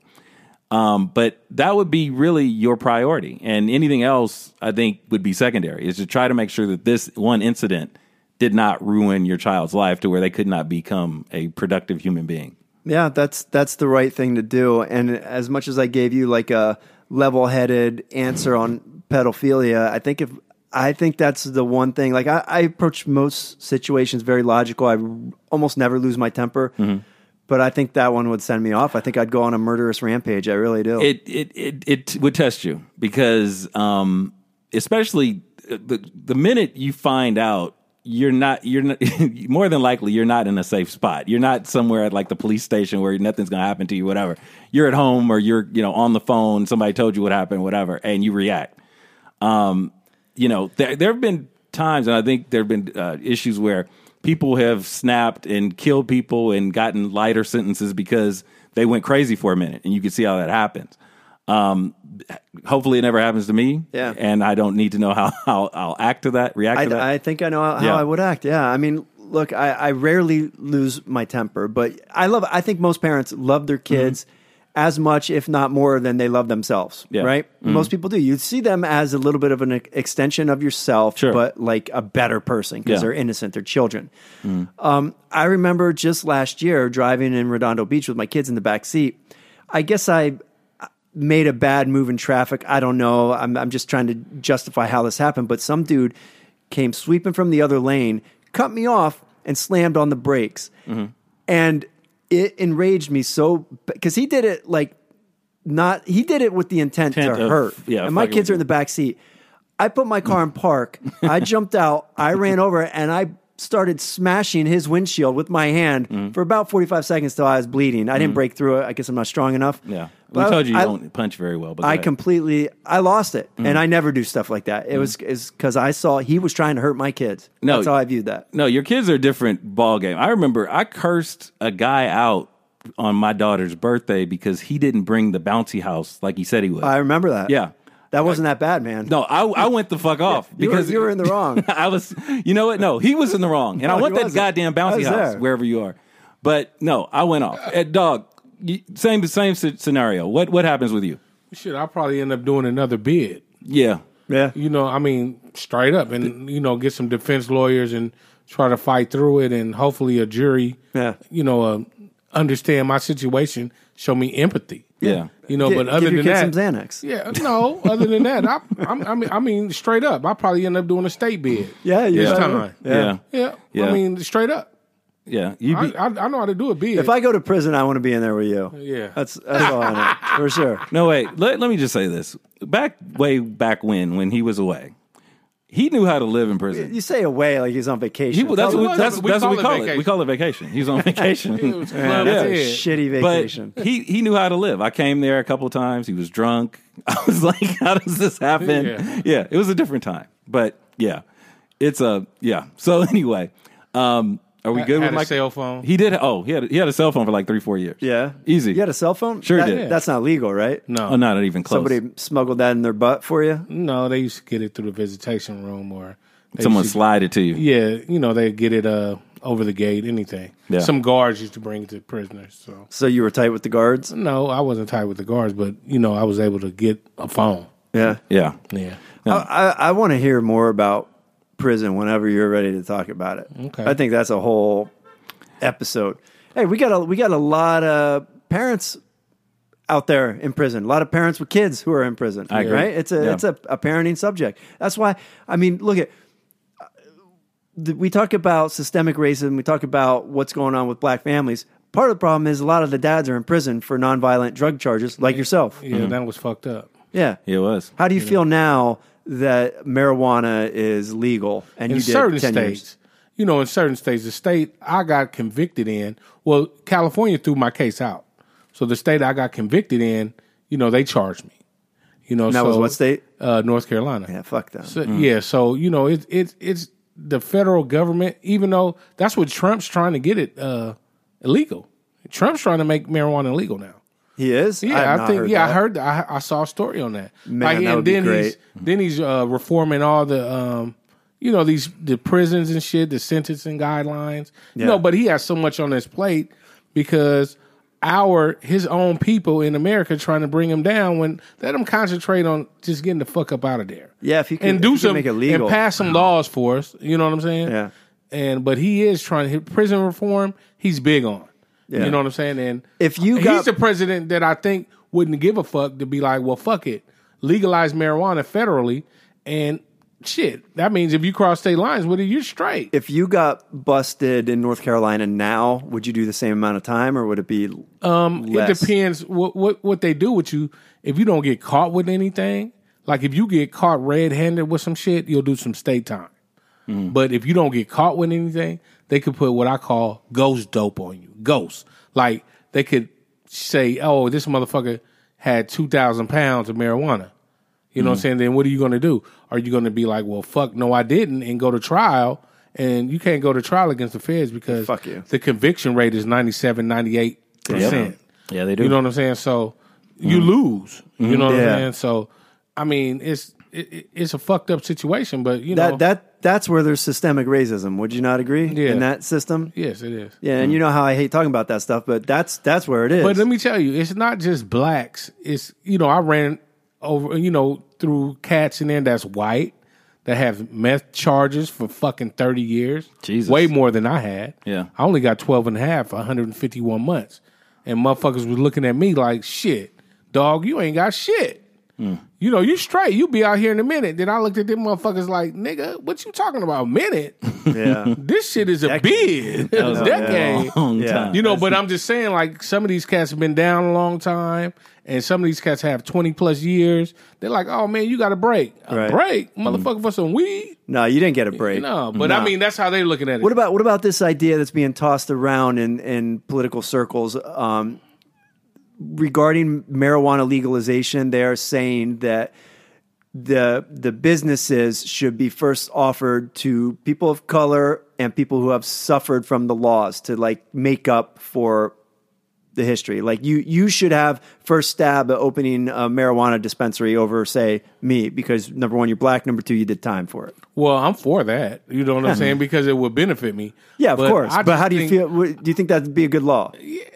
Well, not really, man. I mean, I just feel like just put everybody on the even line. If Even you got line. the money to open up a business, just do it. Yeah, You know what I'm saying? That's just like buying a piece of property. You know what I'm saying? If you got the money, do that's it. that's a liberal. Put everybody saying? On on, the- same on the line. same line. this favoritism. Yeah, just You're put right. everybody on the same line. Yeah. Everybody get everybody the same opportunity. Yeah. You know what I'm saying? Because man, I was down with a lot of white cats, black cats, Asian cats, Mexican cats. I had a lot of time. Mm-hmm. It's not just black cats. yeah. You know what I'm saying? But it, it hurts the black community because that's what I see. Mm-hmm. That's our community. Yeah. You know what I'm saying? And that's what they always bring up in the NAACP and all that shit, right? Mm-hmm. They bring that shit up a lot, but man, a lot of white fathers are missing their children. Yeah, and I it- see that. It is. You it know what I'm is saying? more affecting the black community. well, the minority. there's a, but you, know, what? but there's a lot of reasons for but, that. But see, you guys are just so deep. The crackers are so deep. What does that you guys mean? is the white man. You guys are so deep that it doesn't affect you guys as like you guys are superior in America. Yeah, you guys Mm-hmm. I, am not sure what you're saying. Well, it's we're the a of minority. you. and it's a lot of you guys. Yeah, you're deep. Oh, we You got a lot of people. Yeah, There you, go. Guys are deep. Yeah, exactly. You know what I I'm saying? need you to put that in white people terms. that's why. You know what I'm saying? That's Yeah. why. You know what I'm saying? Yeah. Yeah. All right. That's it. Yeah, That was burn, good. burn and we break need, it down. We need Yeah. to do a segment every show where we life. ask you something about prison life. Would you be comfortable with that? yeah, I don't give a fuck. All right. deal. I I'm like almost it. off supervised release next month. Oh, and the party Awesome. we're gonna have. eh, Anyone out there and Shit. you want, wants to hit up uh, sometime? What is that? You, you are you doing your birthday there? I don't know, man. Okay. I'm gonna try. I'm, I'm We're gonna figure Talking it out. Talking about Sapphire. Yeah, we're, no, we're, we're gonna fuck figure. No, we're, Sapphire. we're leaving the country. We're done. We're done. I'm done with Sapphire. We're leaving the country. We're leaving Fuck the country. Sapphire. Yeah, yeah, we're leaving the country for Dog's birthday because he'll be off supervised release in April. In April, birthday is in May. I'm not gonna give you his exact date. Your I want birthday's in May? stuck- My Yeah. birthday's in May. There- Oh, okay. Double birthday. Right on. We're leaving the country. We're going somewhere. I'm going hunting We'll give you for my guys birthday. details if you guys want to pop in and visit us. Whatever. it's gonna be wild. Just get ready. Hold on to your hats. I'm going hunting. for lot my of birthday, drinking. But I'll, I'll, A lot of drinking. I might Lot do that. drinking. I'm, I'm going to be. Uh, I don't know what kind of. I, I would love to be there, but I'm going to be in Vegas for three months, man. So That's uh, it might be tough for me to swing. Not really, but anyway. You don't gamble, so you're good. yeah, I don't gamble. You play a little sports, Yeah, I'll bet on sports. and that's yeah. it. That's Yeah. good. You You're got a little good. baseball You'll have a good time out yeah. Yeah.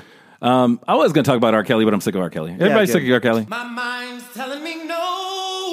Oh, okay. Yeah. Yeah. All right. So he's done. He did his interview. Blah blah blah blah. blah whatever. Let's talk about jail. We're talking about prison, jail, whatever. In Detroit, this is one of my favorite stories of the day. Okay. This guy in Detroit has been cleared after being threatened with jail time. He had to pay thirty thousand dollars in child support for a child that was not his. DNA proved it that he did, was not the father. The mother put the man's name on the child's birth certificate, making him legally obligated to pay. She did it for welfare um, benefits. So he's he's free of that, but he actually was arrested for this and was about to go back to jail. A young lawyer took up his cause, got him free. And guys out there, women out there should know that this can happen to you, a loved one, whatever. Someone could put your name on a birth certificate and make you legally obligated to pay. He was in jail at the time. They ruled on this, and when he didn't show up for court, they made him officially the father. So that had to be undone. Opinions. I, I this is a travesty of justice almost. It's fucked up. Yeah. I mean, look, number one, let's let's go back to child support. Yeah. If you're a dad and you don't pay child support, Loser. You're a fucking scumbag. Right. Yeah. I'm just gonna leave it at that. I don't I don't care what your situation is. I don't care if you make minimum wage. I don't care if you're on government subsidies. You pay your child support. Now, if if that child support is ridiculous or whatever, Mm. you know, that's another thing. But you you pay something. Take care of your kids. You know, that's that's your responsibility as human. That's number one. Now, this just seems like a fucked up situation. It's not his kid. No. I don't really understand why he has to pay child support in the first place. Mm-hmm. Well, when the lady put him on the birth certificate, he was doing prison time, and there was a hearing to determine, you know, parenthood and whether or not he was the father.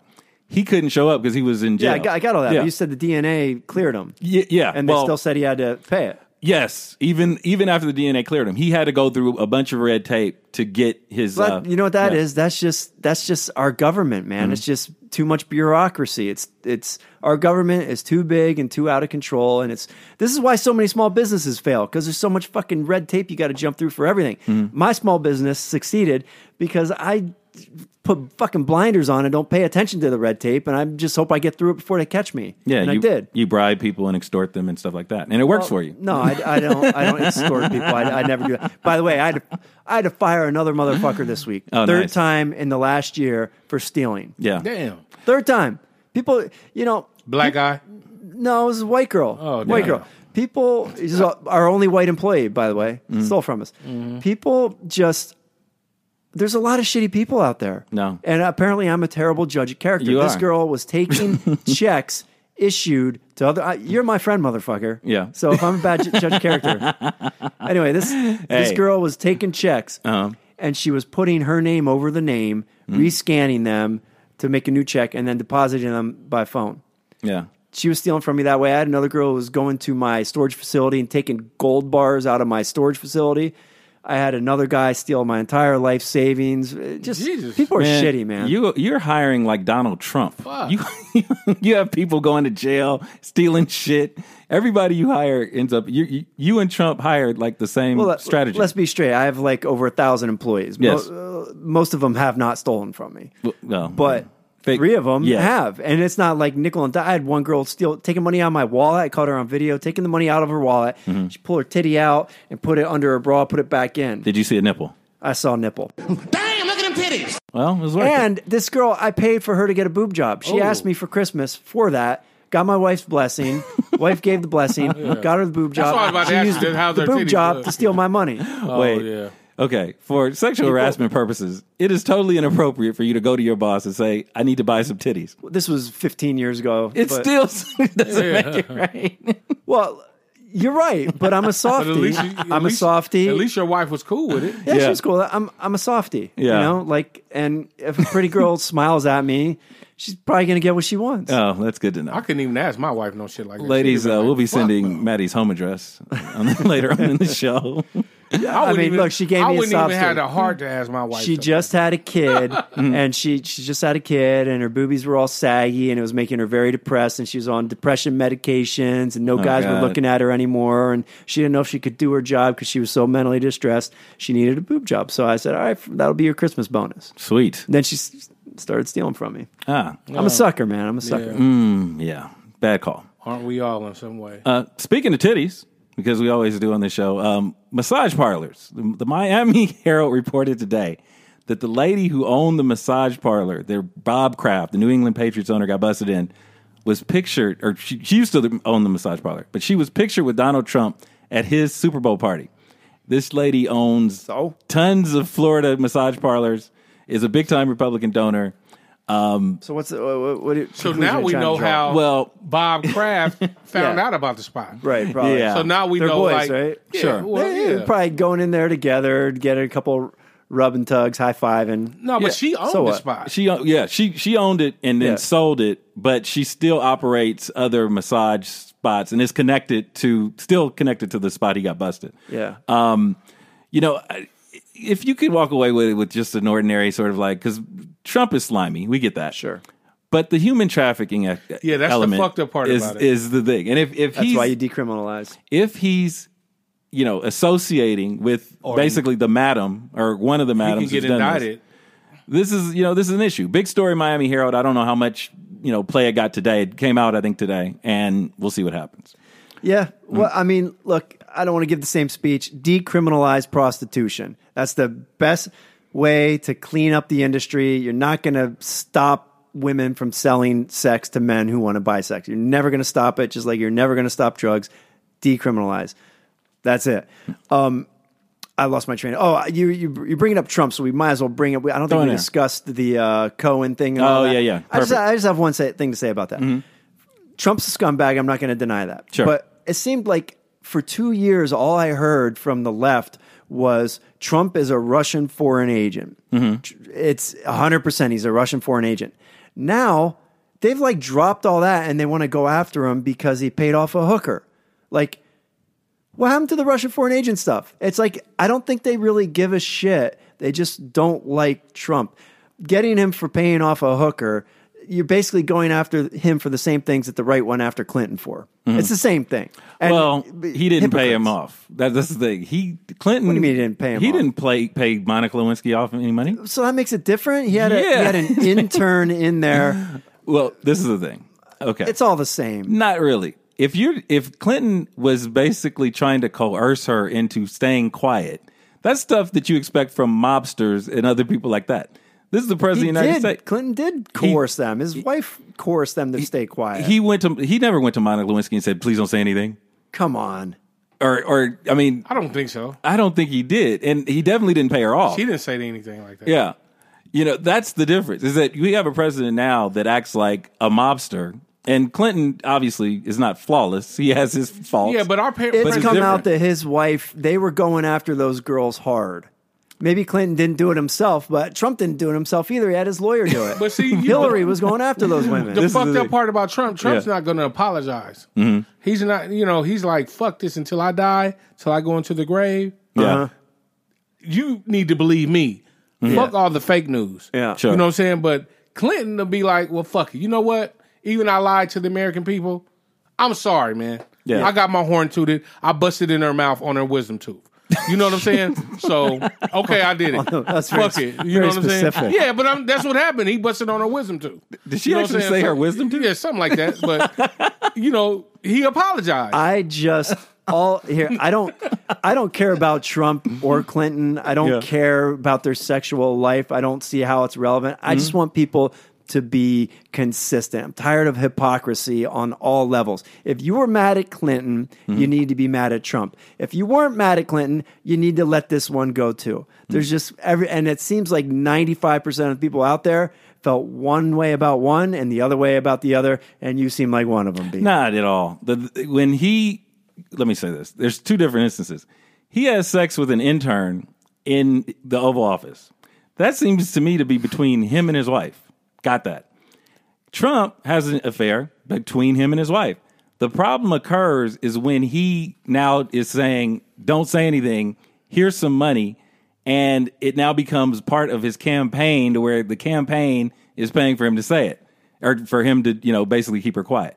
Well, if he used campaign funds for hush money, that's a little different. But there's Well, yeah. no proof of that. Well, that's what he had. He wrote checks. That there's, was a, there's a check, but you don't know that's campaign money. You can't. There's no proof of that. okay. If during If, camp, if there if there Mm-hmm. is proof that it's campaign funds, that makes it different. But all, you also have to acknowledge that the Clintons went after these girls. You have to acknowledge that. That's I- not. I, I don't. Yeah, I don't. I need to see something in to where I see proof of them. uh, And I, I may be wrong. I'll we'll, pull, produce. we'll pull it. I'll produce. But listen, if during a campaign, if someone in kind you, meaning someone loans you money, that's a campaign cause because you don't know if Of it's gonna- course. yeah, and that's what Michael Cohen did. He paid for Trump's uh, affairs essentially. Yeah. and then Trump, uh, you know, if you believe what Michael Cohen said, wrote a check while president, and you, the check was there, it was signed by yeah. Donald Trump. But you don't know that was campaign funds. You don't It- know that. it does it's it becomes illegal before that. The gifting of the money without reporting it as a campaign contribution is a campaign violation. The That's- what? The what? When he, when Cohen writes him uh, pays for his bills, when he says, "Okay, I'm going to write her the check. I'm going to give her the money, and I'm doing it on behalf of you." That is an in kind contribution. If you're if you're running for office, you can't accept loans without reporting them. I don't. What are you talking about? Accepting a loan? That's Cohen- that's what he did. That's what Michael Cohen did. He paid for Stormy Daniels' so silence. Trump accepted a loan. You're Yes, he did. Yeah. So you can't accept a loan from a friend. You when you're have to running for office? report. You have to report every bit of finance Okay. that you get. All right. So well, then he it. did some, but you know what? That seems okay, like some weird minor shit. If you want to call it minor, minor. Now, the stuff that Cohen said during the hearing, if Trump is inflating and deflating his value to get certain financial benefits, that's that's a crime that I would be put away for, that you would be put away for, that Dog would be put away for Yeah. again, and, Right. and, and that Right. would be it. sure, but fucking everybody does that. What that doesn't make it right. No, it doesn't, doesn't- it doesn't make it right. But the point is, the point is, they're just going after this guy for any. They're throwing everything at the wall to see what sticks. Yeah. Like you, if you did a two-year investigation into every senator out there, mm-hmm. Oh, you're you'd gonna find find something on every one of them. Yeah. Yeah, but let me just say this: Do you think that the same strategy wasn't used against Obama to try to see what they could find on him? There were no investigations. I'm sure there are people Well, investigating, but that- there's no official investigation. that may say a lot about the person and their character associated with that person. If you keep hearing 10 things about Trump every day He's a shitty character. I'm, not. I'm not defending him. and five of them aren't true, let's say five of them aren't true. The other five may have legs. And if there's if there's no merit to it, then, you know, everybody gets their day in court.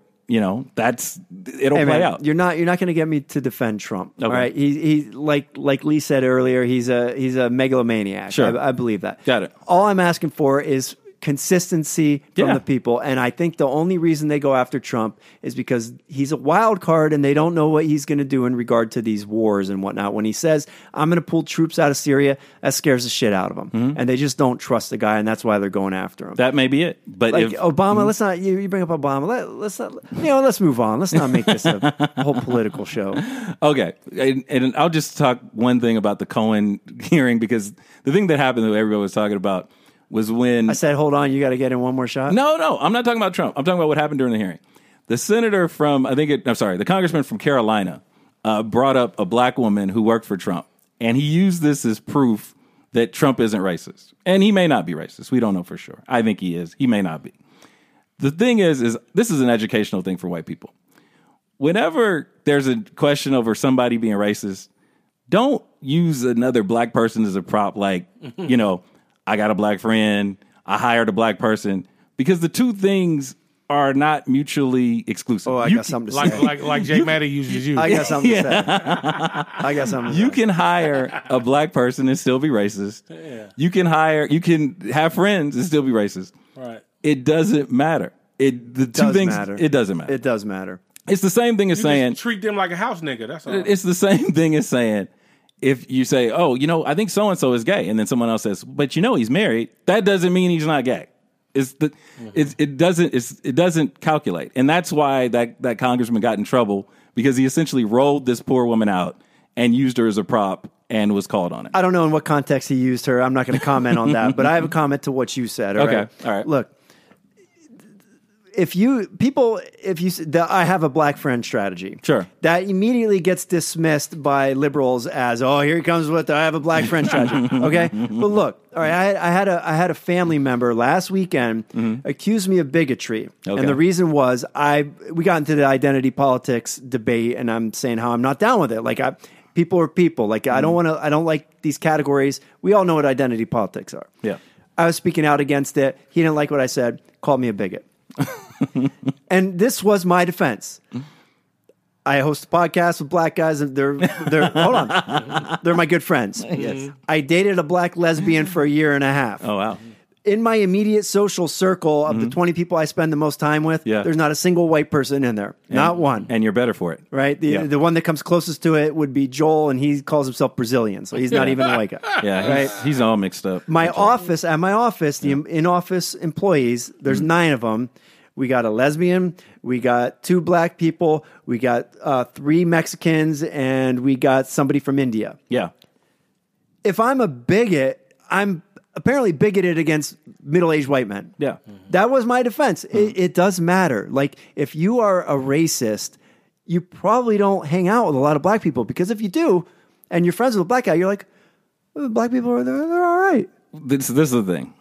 You're not racist not because not because of who you hire. You because of what's inside of you. Like if you were racist, you wouldn't be in the house. Basically, I you get spot and so you say, okay, listen, he's cool, he can hang with us, whatever. Right, but I wouldn't want to be in your house if I was racist. But that's the thing. It's different because the reason you're not has nothing to do with who you know. It has nothing to do with it. It has to do with what's inside. The, when you throw out evidence that can be so how do you prove you're not? A, how do you when someone comes at you with you're you're a bigot? What do you tell them you- fuck not- off. Yeah, okay, but That's it. Like I'm not. That's it. I'm But- not saying me personally. I'm saying the defense Yeah. of I have black friends or I Yeah. date a black girl or whatever. You don't think that's relevant? You don't? You, No. So you you think people in the KKK are walking around with uh, black buddies? No, it. The, this is what it is. You you don't get any value off of it because someone can go and throw an argument that can disprove it very easily, or not even disprove it, but could add doubt to it. You say, "Well, yeah, I got a Latino maid, and I make her eat dog food." you know, it it A, la- depends. a, lat- a Latino maid that's different. Yeah. of course you have a Latino maid. All right, I mean that's the only option you have. Yeah. Mm-hmm. but if you if you run a business and you're high and you run interviews and everybody you hired, Sure. And I didn't even notice this till it came up. I was thinking about the people in my office, and all of them are minorities. Mm-hmm. You're probably not a bigot. okay, let me say this: Donald Sterling hired a bunch of black people. Yeah, okay, that did not make him not racist, right?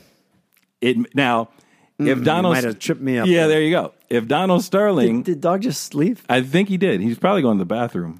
I hope he's going to the bathroom. Okay, I don't know what he's as long as doing he doesn't fall asleep or start watching porn again. or fall Or fall. any of those.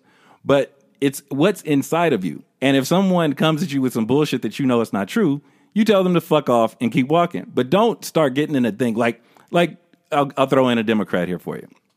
John Kerry, years ago, ran for office, ran for president. War hero, decorated war hero. Everybody believes he's a war hero. Nobody needs to question it. Okay. He gets something thrown at him from who's he running against? Bush? Bush. Says, You're not a war hero. And instead of saying, fuck you, I am, look at everything I've gotten here, this is all proof, whatever, and it's valid proof, he got in an argument with him over whether or not he was a war hero and lost the argument, even though it was true. So that's the thing. It doesn't matter who you're affiliated with.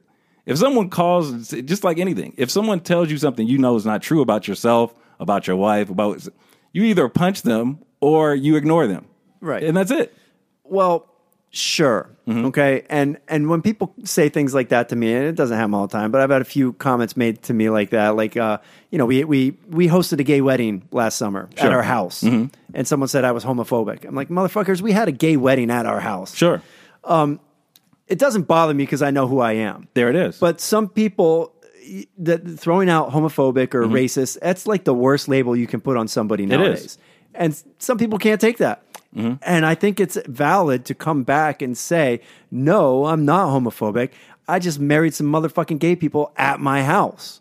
Homophobe wouldn't do that. Yeah, well, there's that's the thing. You can people it becomes an argument at that point because then the next person says, "Well, that doesn't mean anything." And I'm just and- saying it does mean something. I don't think you made a good point with the Donald Sterling. Thing. Mm. Sure. So I got to I got to think about that because obviously obviously you can be racist Of and course. hang out with black folk, most definitely. but most racists are not doing that. We don't know that because we it you, you got to know what's inside. And the thing is the the gay wedding that you hosted at your house didn't make you A lot of dick. Yeah, I bet it was. Probably smelled like dick, which is very distinct smell. It always smells like dick in my house. I got three boys, Yeah, God. God bless you. But and we're having sex every day. twice a day. Yeah. every day, Smells like a lot of dick. slinging that dick. but the when you threw the gay wedding at the house, right? The gay wedding doesn't make you anti gay people or, or make you pro gay people. What led you to throw it makes you pro gay people. The thought of, yes, I'm going to plan this beautiful thing. There's not a homophobic thought in my head. I love these people. I want them to share my house. All that that led up to the wedding was not gay shit. The minute you did it was an act, but it can't be proven as a reason you don't like gay people or do like gay people. I'm I just think it, my two cents. I think it adds to the the argument. it I, th- I think if you if you go look at the KKK, Mm-hmm. 99% of them are not do not have black friends because if they did they might end up leaving the KKK. So Mm-hmm. Sure. Mm-hmm. it's not it's not a steadfast rule that I have a black friend card, but I think it if you're trying to make an argument and you're right, you shouldn't you should just tell that person to fuck off. There you go. But if you're trying to make an argument, that's one in your corner. it usually doesn't work that way. It backfires, and that's why it backfires. But and the thing is with KKK, that's you're taking it extreme. I'm talking about the people. That's a very that- that's small a racist. Yeah, but that's a small scintilla. I like using the word scintilla of the group. There's a small part of the group. You go like everyday people that are everyday racists. They May probably don't have black friends. may we don't know because there's not a form you fill out in the census to be like, okay, I, I declared I'm racist this year, uh, just like declaring your political party. Okay, I'm a racist libertarian or I'm a non-racist. I don't think that's a party. Yeah, well, there you go. So Dog, where'd you go, man? yeah, Go take a leak. All right. all right. We we feared whenever you make a move like that, we get really nervous. You didn't fall down. I'm proud of you. No, I'm good. yeah, not yet. Night is still young. Oh yeah, I ain't gonna fall down tonight. We got anything else? Um, oh, well, you had a delegate from Maryland, keeping with this black thing. Um, she was censured. Her name is uh, Mary Ann Lisanti. She uh, referred to an area in Maryland where she represents as an N-word district. Did she say N word or did she? she say, went full hard R on the uh, the hard ER. Actually, and what's her nationality? she's white, and she's a, Whoa. but she's a Democrat. She is a Oh, Democrat. so she's gonna get away with it. well, no, she was censured and stripped of her committee. She's apologized, but said she will not leave office. She actually. That's surprising. A white Democrat would use that language. Yeah, Well, must have been a slip. We see that that's where you're really talking about. And, she should have said Negro. I wonder if she has black friends. and well, I think well, uh, she might. we, we'll see. We'll, we'll, we're going to get uh, emails on this. I'm sure yeah, she should have said Negro community. she could. She would have gotten off easy if she Yeah, had that. But not she, nigga. She went no. She went ho- different. full hard ER on Yeah, that. That's, that's what she different. did. That's so how I could tell Jay Maddie He could say Negro. yeah, yeah. Don't say At, nigga. at our dinner next week. I don't want to say when bees around. I don't. I won't say when bees around. but I think that that's what the, when you're in the South or close to the South, and Maryland is sort of South. You the racism sort of just it doesn't matter if you're Democrat or not. You can kind of just grab that racism is so thick you can just grab a part That's of it. That's not fair. There's a lot of good people in the South. There are. There's racism in the South. There's racism in California. There's racism everywhere. Everywhere, yeah. Yeah. Uh, People in the South are good people. But you're gonna see that Confederate flag down That- there. sure. Just, just the history down there. That's yeah, all. nigga. you're right. And the Confederate flag has a lot of racist history to Yeah. it, but that doesn't mean that everybody who likes that flag is racist either. It means different things to different folks. The most, If the they- if they- majority people that like that ver- flag are at, racist. at the Maybe. very least, I don't know. At the very least, you can make an argument that they're traitors. I'm just going to. yeah, you can make that argument. Literally. you you can make that argument. That's another conversation. For Yes, it another is. day. Um, let's see. Anything else? Oh, real quick, Roseanne, your girlfriend, dog. oh, okay, that's my girl. Um, she called some people in the Me Too movement, some women who made accusations against Harvey Weinstein. She said that basically, if you showed up to Harvey Weinstein's door thinking you were going to get a job, then you were a hoe or are a hoe. And so, Well, she's not Well, necessarily. not yeah, she's not all the way wrong. yeah, I guess that's you know, true. some women probably thought that going to his house mm-hmm. that they would have the upper hand. yeah, mm-hmm. But then other women, you know, like, hey, they get invited to producer's house all the time and nothing happens. Yeah. Yeah. It's just, you know, the producer's at home chilling. Mm-hmm. Yep. And, you know, we can go over the script or whatever the fuck here. yeah, yeah, You know, so she has a point to a certain extent. yeah. It's like halfway right. Mm-hmm. Well, yeah, I think we look at this, all these things, too black and white, right? Mm-hmm. So Harvey Weinstein is a creep. He's a fucking creep, right? Yeah. He's a creepy dude. He looks like a creep. He's gross and he he he does gross things with women. At the same time, there are some women who are not above sucking a little dick to advance their career. Right. And in those cases, they have to be accountable for that decision. yeah. Doesn't mean Harvey Weinstein is not a creep. He is. But it also means some women are willing to do that shit. And we need to acknowledge that. They're not all victims. Agreed. No, and, and Jussie Smollett, that issue shows you that people do lie sometimes. So we'll just continue to remind you of that from here and there.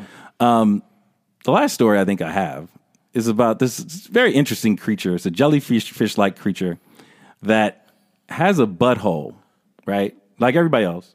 But it only has and but, see, I said but, but only has the butthole when it takes a shit. The butthole vanishes when it poops. Any comments? It's probably camouflaged. It's a Gotta have a hole. no. Scientists say it doesn't. Have, it it disappears. It's a jellyfish I have like to see this shit on video, man. Yeah, no, it's true. The missing butthole. That's the stuff we're talking about. On the, Matt is not impressed with this. You know, th- you know, there's a breed of jellyfish that are immortal. Do you know that? Never No, knew. I didn't know Immortal. that. Yep. So they, get the name of it, but it's a jellyfish that does not die so yeah. what? Ha- I mean, unless something eats it, but it won't die of old age. huh? Yeah. Those jellyfish. They figured out how not to die. in I, I think I brought that up to Zoltan. Like, there's got to be something where we can uh, figure out Mimic. what's going on with those genetics. Yeah. Yeah, All right, man. Are we good? I think we're good. We're good. We've touched on everything. We've gotten very deep with I you got. guys. I got to get going. I got. Uh, I'm having drinks with G Love tonight because I'm a fucking cool guy. Yeah, uh, apologize again for that sound issue that we had with his interview. Yeah, he might not have listened to it, or else he would not have agreed to drinks. Maybe not, but yeah, uh, and definitely invite him back. G Love, we're sorry. We'll do it again. We'll, we're much better. Yeah, uh, but how prepared. cool am I? I mean, that's pretty cool, right? D- Is that what you want us to say right now? Wouldn't yeah. hurt, okay. Wouldn't hurt you. J Maddie, you're really cool. Thanks, man. Yeah. Thanks. What the fuck? Um, so anyway, J Maddie, tell them where they can find us on Facebook. You can find us on Facebook.com slash The Dad Presents. Uh, we are on Instagram in the same spot. We are currently not on Twitter because we are still suspended in week three of the suspension. Technical foul. Throwing out the game. and uh, our website is up and running. yes. It's at uh, dadpresents.com. I Doug- stuttered because I was going to say www, but I caught myself, but now I did it. Because we just we just addressed that you're cool. We've Yes. just determined that. So That's right. that would have been a step Cool, back. like the font. Doggy, anything on your agenda? No, nothing on my agenda, man. I just gotta take Jay Matty out to a fucking steak dinner somewhere. That's right. you know, whenever That's he, right. uh, Go Clippers. over this fucking Clipper. Can I tell the shit, people? But, uh, Yeah. Tell the people why. Why you got to do it. yeah, because uh, I guess the Clippers are, were better than the Lakers this year. So I gave Jay Matty like a seven game fucking uh, spread. Yep. The spread was 14 on, in Vegas. Yeah, but you know what? I let you have seven. I'll How's bet that that, shit confident? every year. Yeah, He lose I'm, every year. I'm hoping we be back. Double We'll be down back. next year. Yeah, but this also has the possibility of the Lakers blowing up. This could be a very, very crucial summer for the Lakers. So we'll see how, how it all shakes out. And that's it. That's it. All right, folks. Well, take care of yourselves, take care of your kids, take care of your family. We'll be back next week. Peace. Peace out.